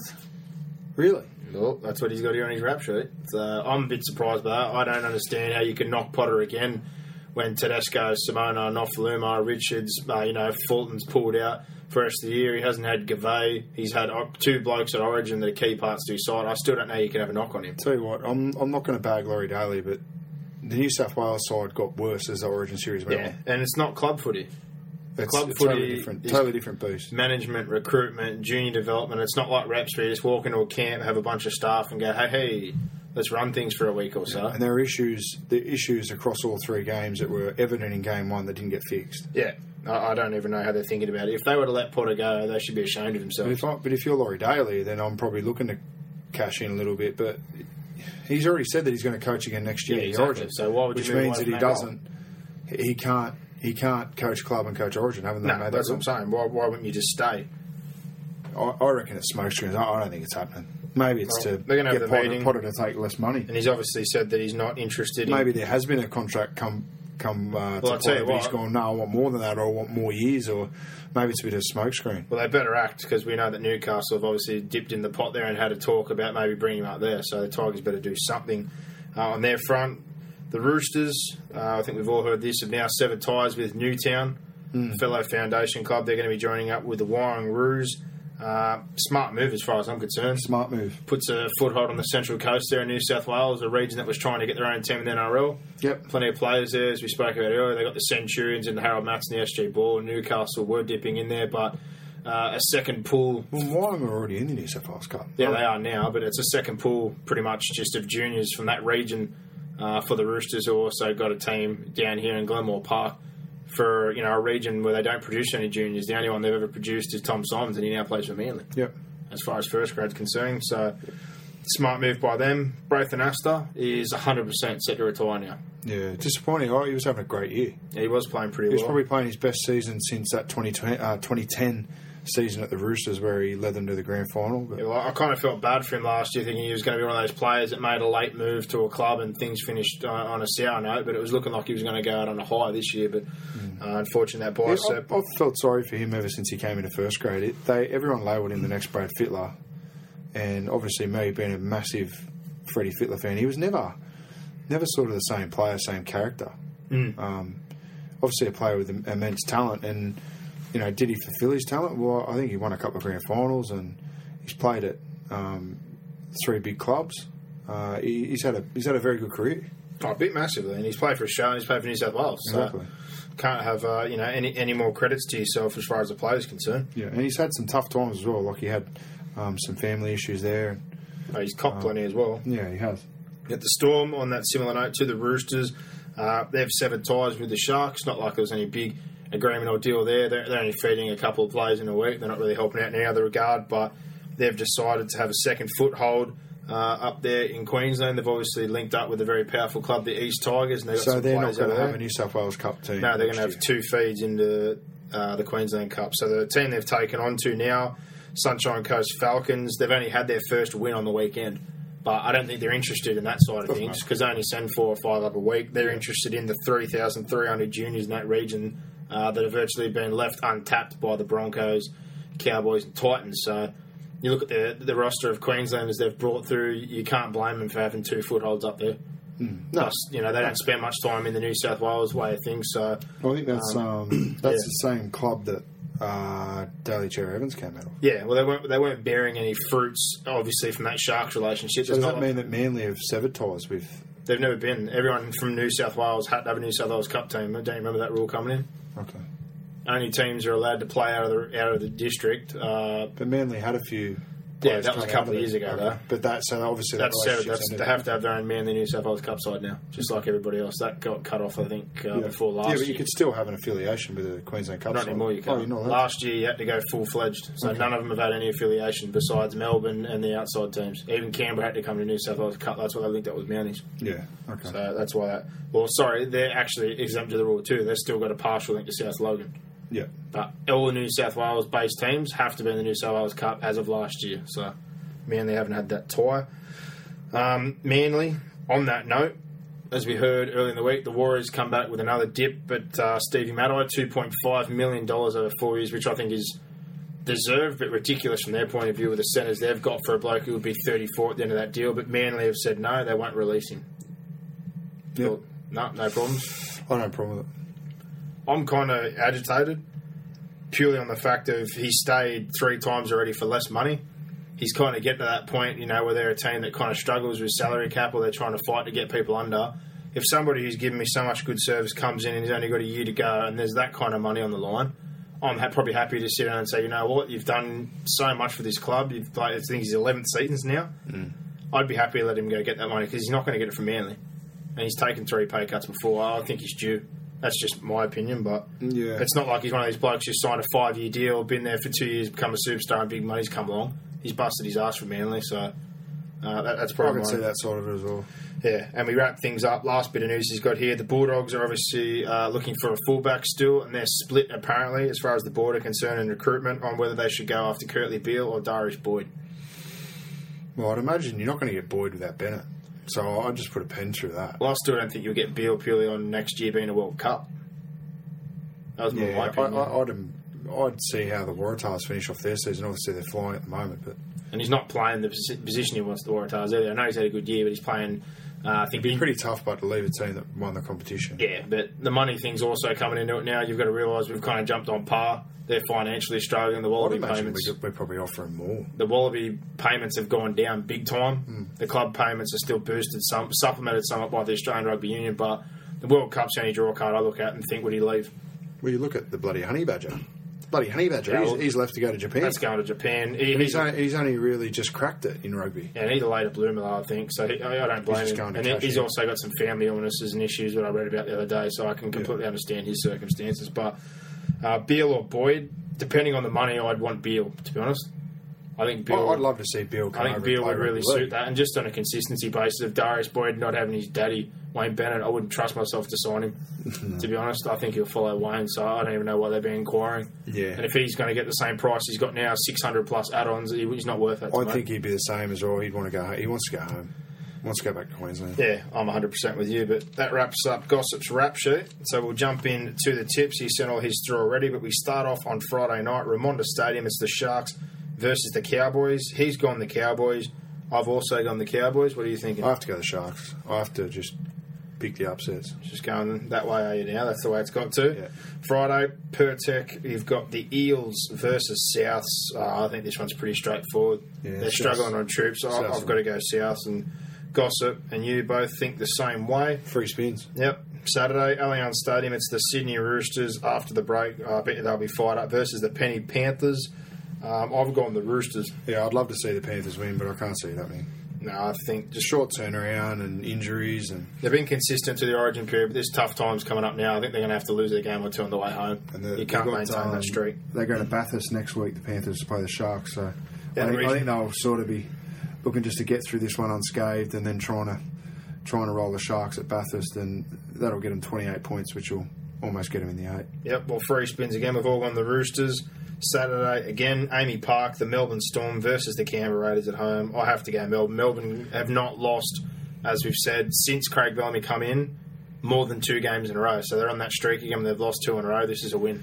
Yeah, I think they'll smash the Raiders. And free spins again. Gossip also thinking the Storm.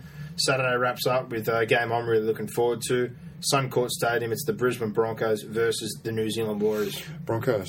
I'm going to go the the home side. Yeah, I, mate, I love how New Zealand are playing, but that, that loss would have stung for the Broncos last night. Uh, the Warriors have got to travel, um, and I think Still a short turnaround. yeah, but I think the the Warriors also that's a soft win. I think there's such thing as a, as a soft win. I think there's a soft win, but you- you can also- a, a really tough game. You could think- also concede points and be really lazy. I'm more impressed with the fact that they went on Yeah, yeah, it for 80 minutes and they played the way they Uh, did. mate, if this if that game was in New Zealand, I'd be tipping New Zealand. Well, I've That's the only reason I'm going Brisbane is because of the home field. yeah, well, we've both gone the Warriors. Sunday kicks off Hunter Stadium. Newcastle versus the Titans. I don't think I even need to say it. It's the Rise for Alex round. I think it's pretty obvious. Yeah, good night. Titans are going to cop it. Free spins for the Knights from all three of us. ANZ Stadium on Sunday. The Tigers versus the Dogs. It's a Tigers home game, but it's the Dogs home ground. Too many injuries, I think, for the Tigers. They're paddling a little bit, and I think Who the Tigers got out? Well, Simona has been named, supposedly still injured. Pat Richards got named. They said he was going to be out two to three weeks. Nofoaluma's hurt his ACL. Tedesco's out. They let that Naiyaravoro leave for the Waratahs, who would be a good backup. Koroibete left. Uh, Gavay come back last week. Sue's still got his shoulder, but he's been named. There's too many of those kind of playing. I think there's too many guys that are kind of half busted or playing niggled and short in the back line. I'd have to go the Bulldogs.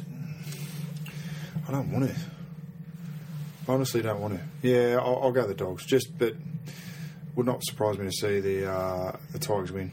Yeah, well, I think this is probably the hardest one of the round. The Monday night game at Win Jubilee Stadium. It's the St George Illawarra Dragons versus the Manly Sea Eagles. Gossip has gone the upset as he usually does on Monday night. He likes the Dragons. But what about I'll, you? I'll go Manly. I, You going Manly? I I don't trust the Dragons yet. If they roll Manly, then they'll come onto my radar. Yeah, well, I kind of looked at it and thought that until Trent Merrin was out, I, I would have been keen on him, but I just can't do it while Trent Merrin's not there. But, uh, Gossip, we don't need you, mate. Yeah. Oh, ruthless. There's a couple of free spins on here, but uh, the Monday night game, we've gone different to him. You've obviously gone the Broncos, uh, we've gone the Warriors, and Friday you've gone the Sharks. So there's a potential for you to grab a couple back there, mate. Not a lot, but one or two points, but they all help. Uh, that concludes us for this week. So if you want to get in contact with us on Twitter, our handle is at fifth and last. That's the uh, the letter N, not the word and. If you want to get in contact with us on the email, it's fifth and last podcast at hotmail.com. And as always on Facebook, just head up to the search bar and type in fifth and last NRL podcast. I'll keep harassing you about it, but we're getting right to the end of our tether.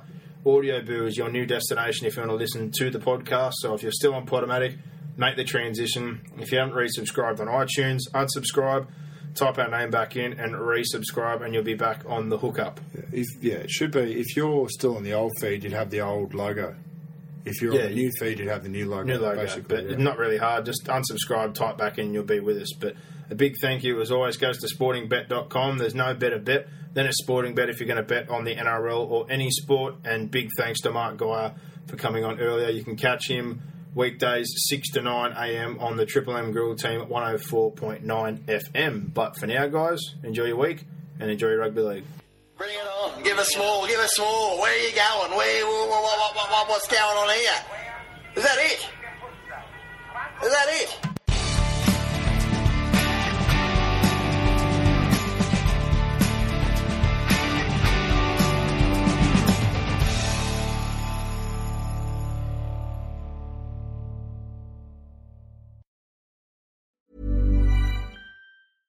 Mom deserves the best, and there's no better place to shop for Mother's Day than Whole Foods Market. They're your destination for unbeatable savings, from premium gifts to show-stopping flowers and irresistible desserts. Start by saving 33% with Prime on all body care and candles. Then get a 15-stem bunch of tulips for just $9.99 each with Prime. Round out Mom's menu with festive rosé, irresistible berry chantilly cake, and more special treats. Come celebrate Mother's Day at Whole Foods Market.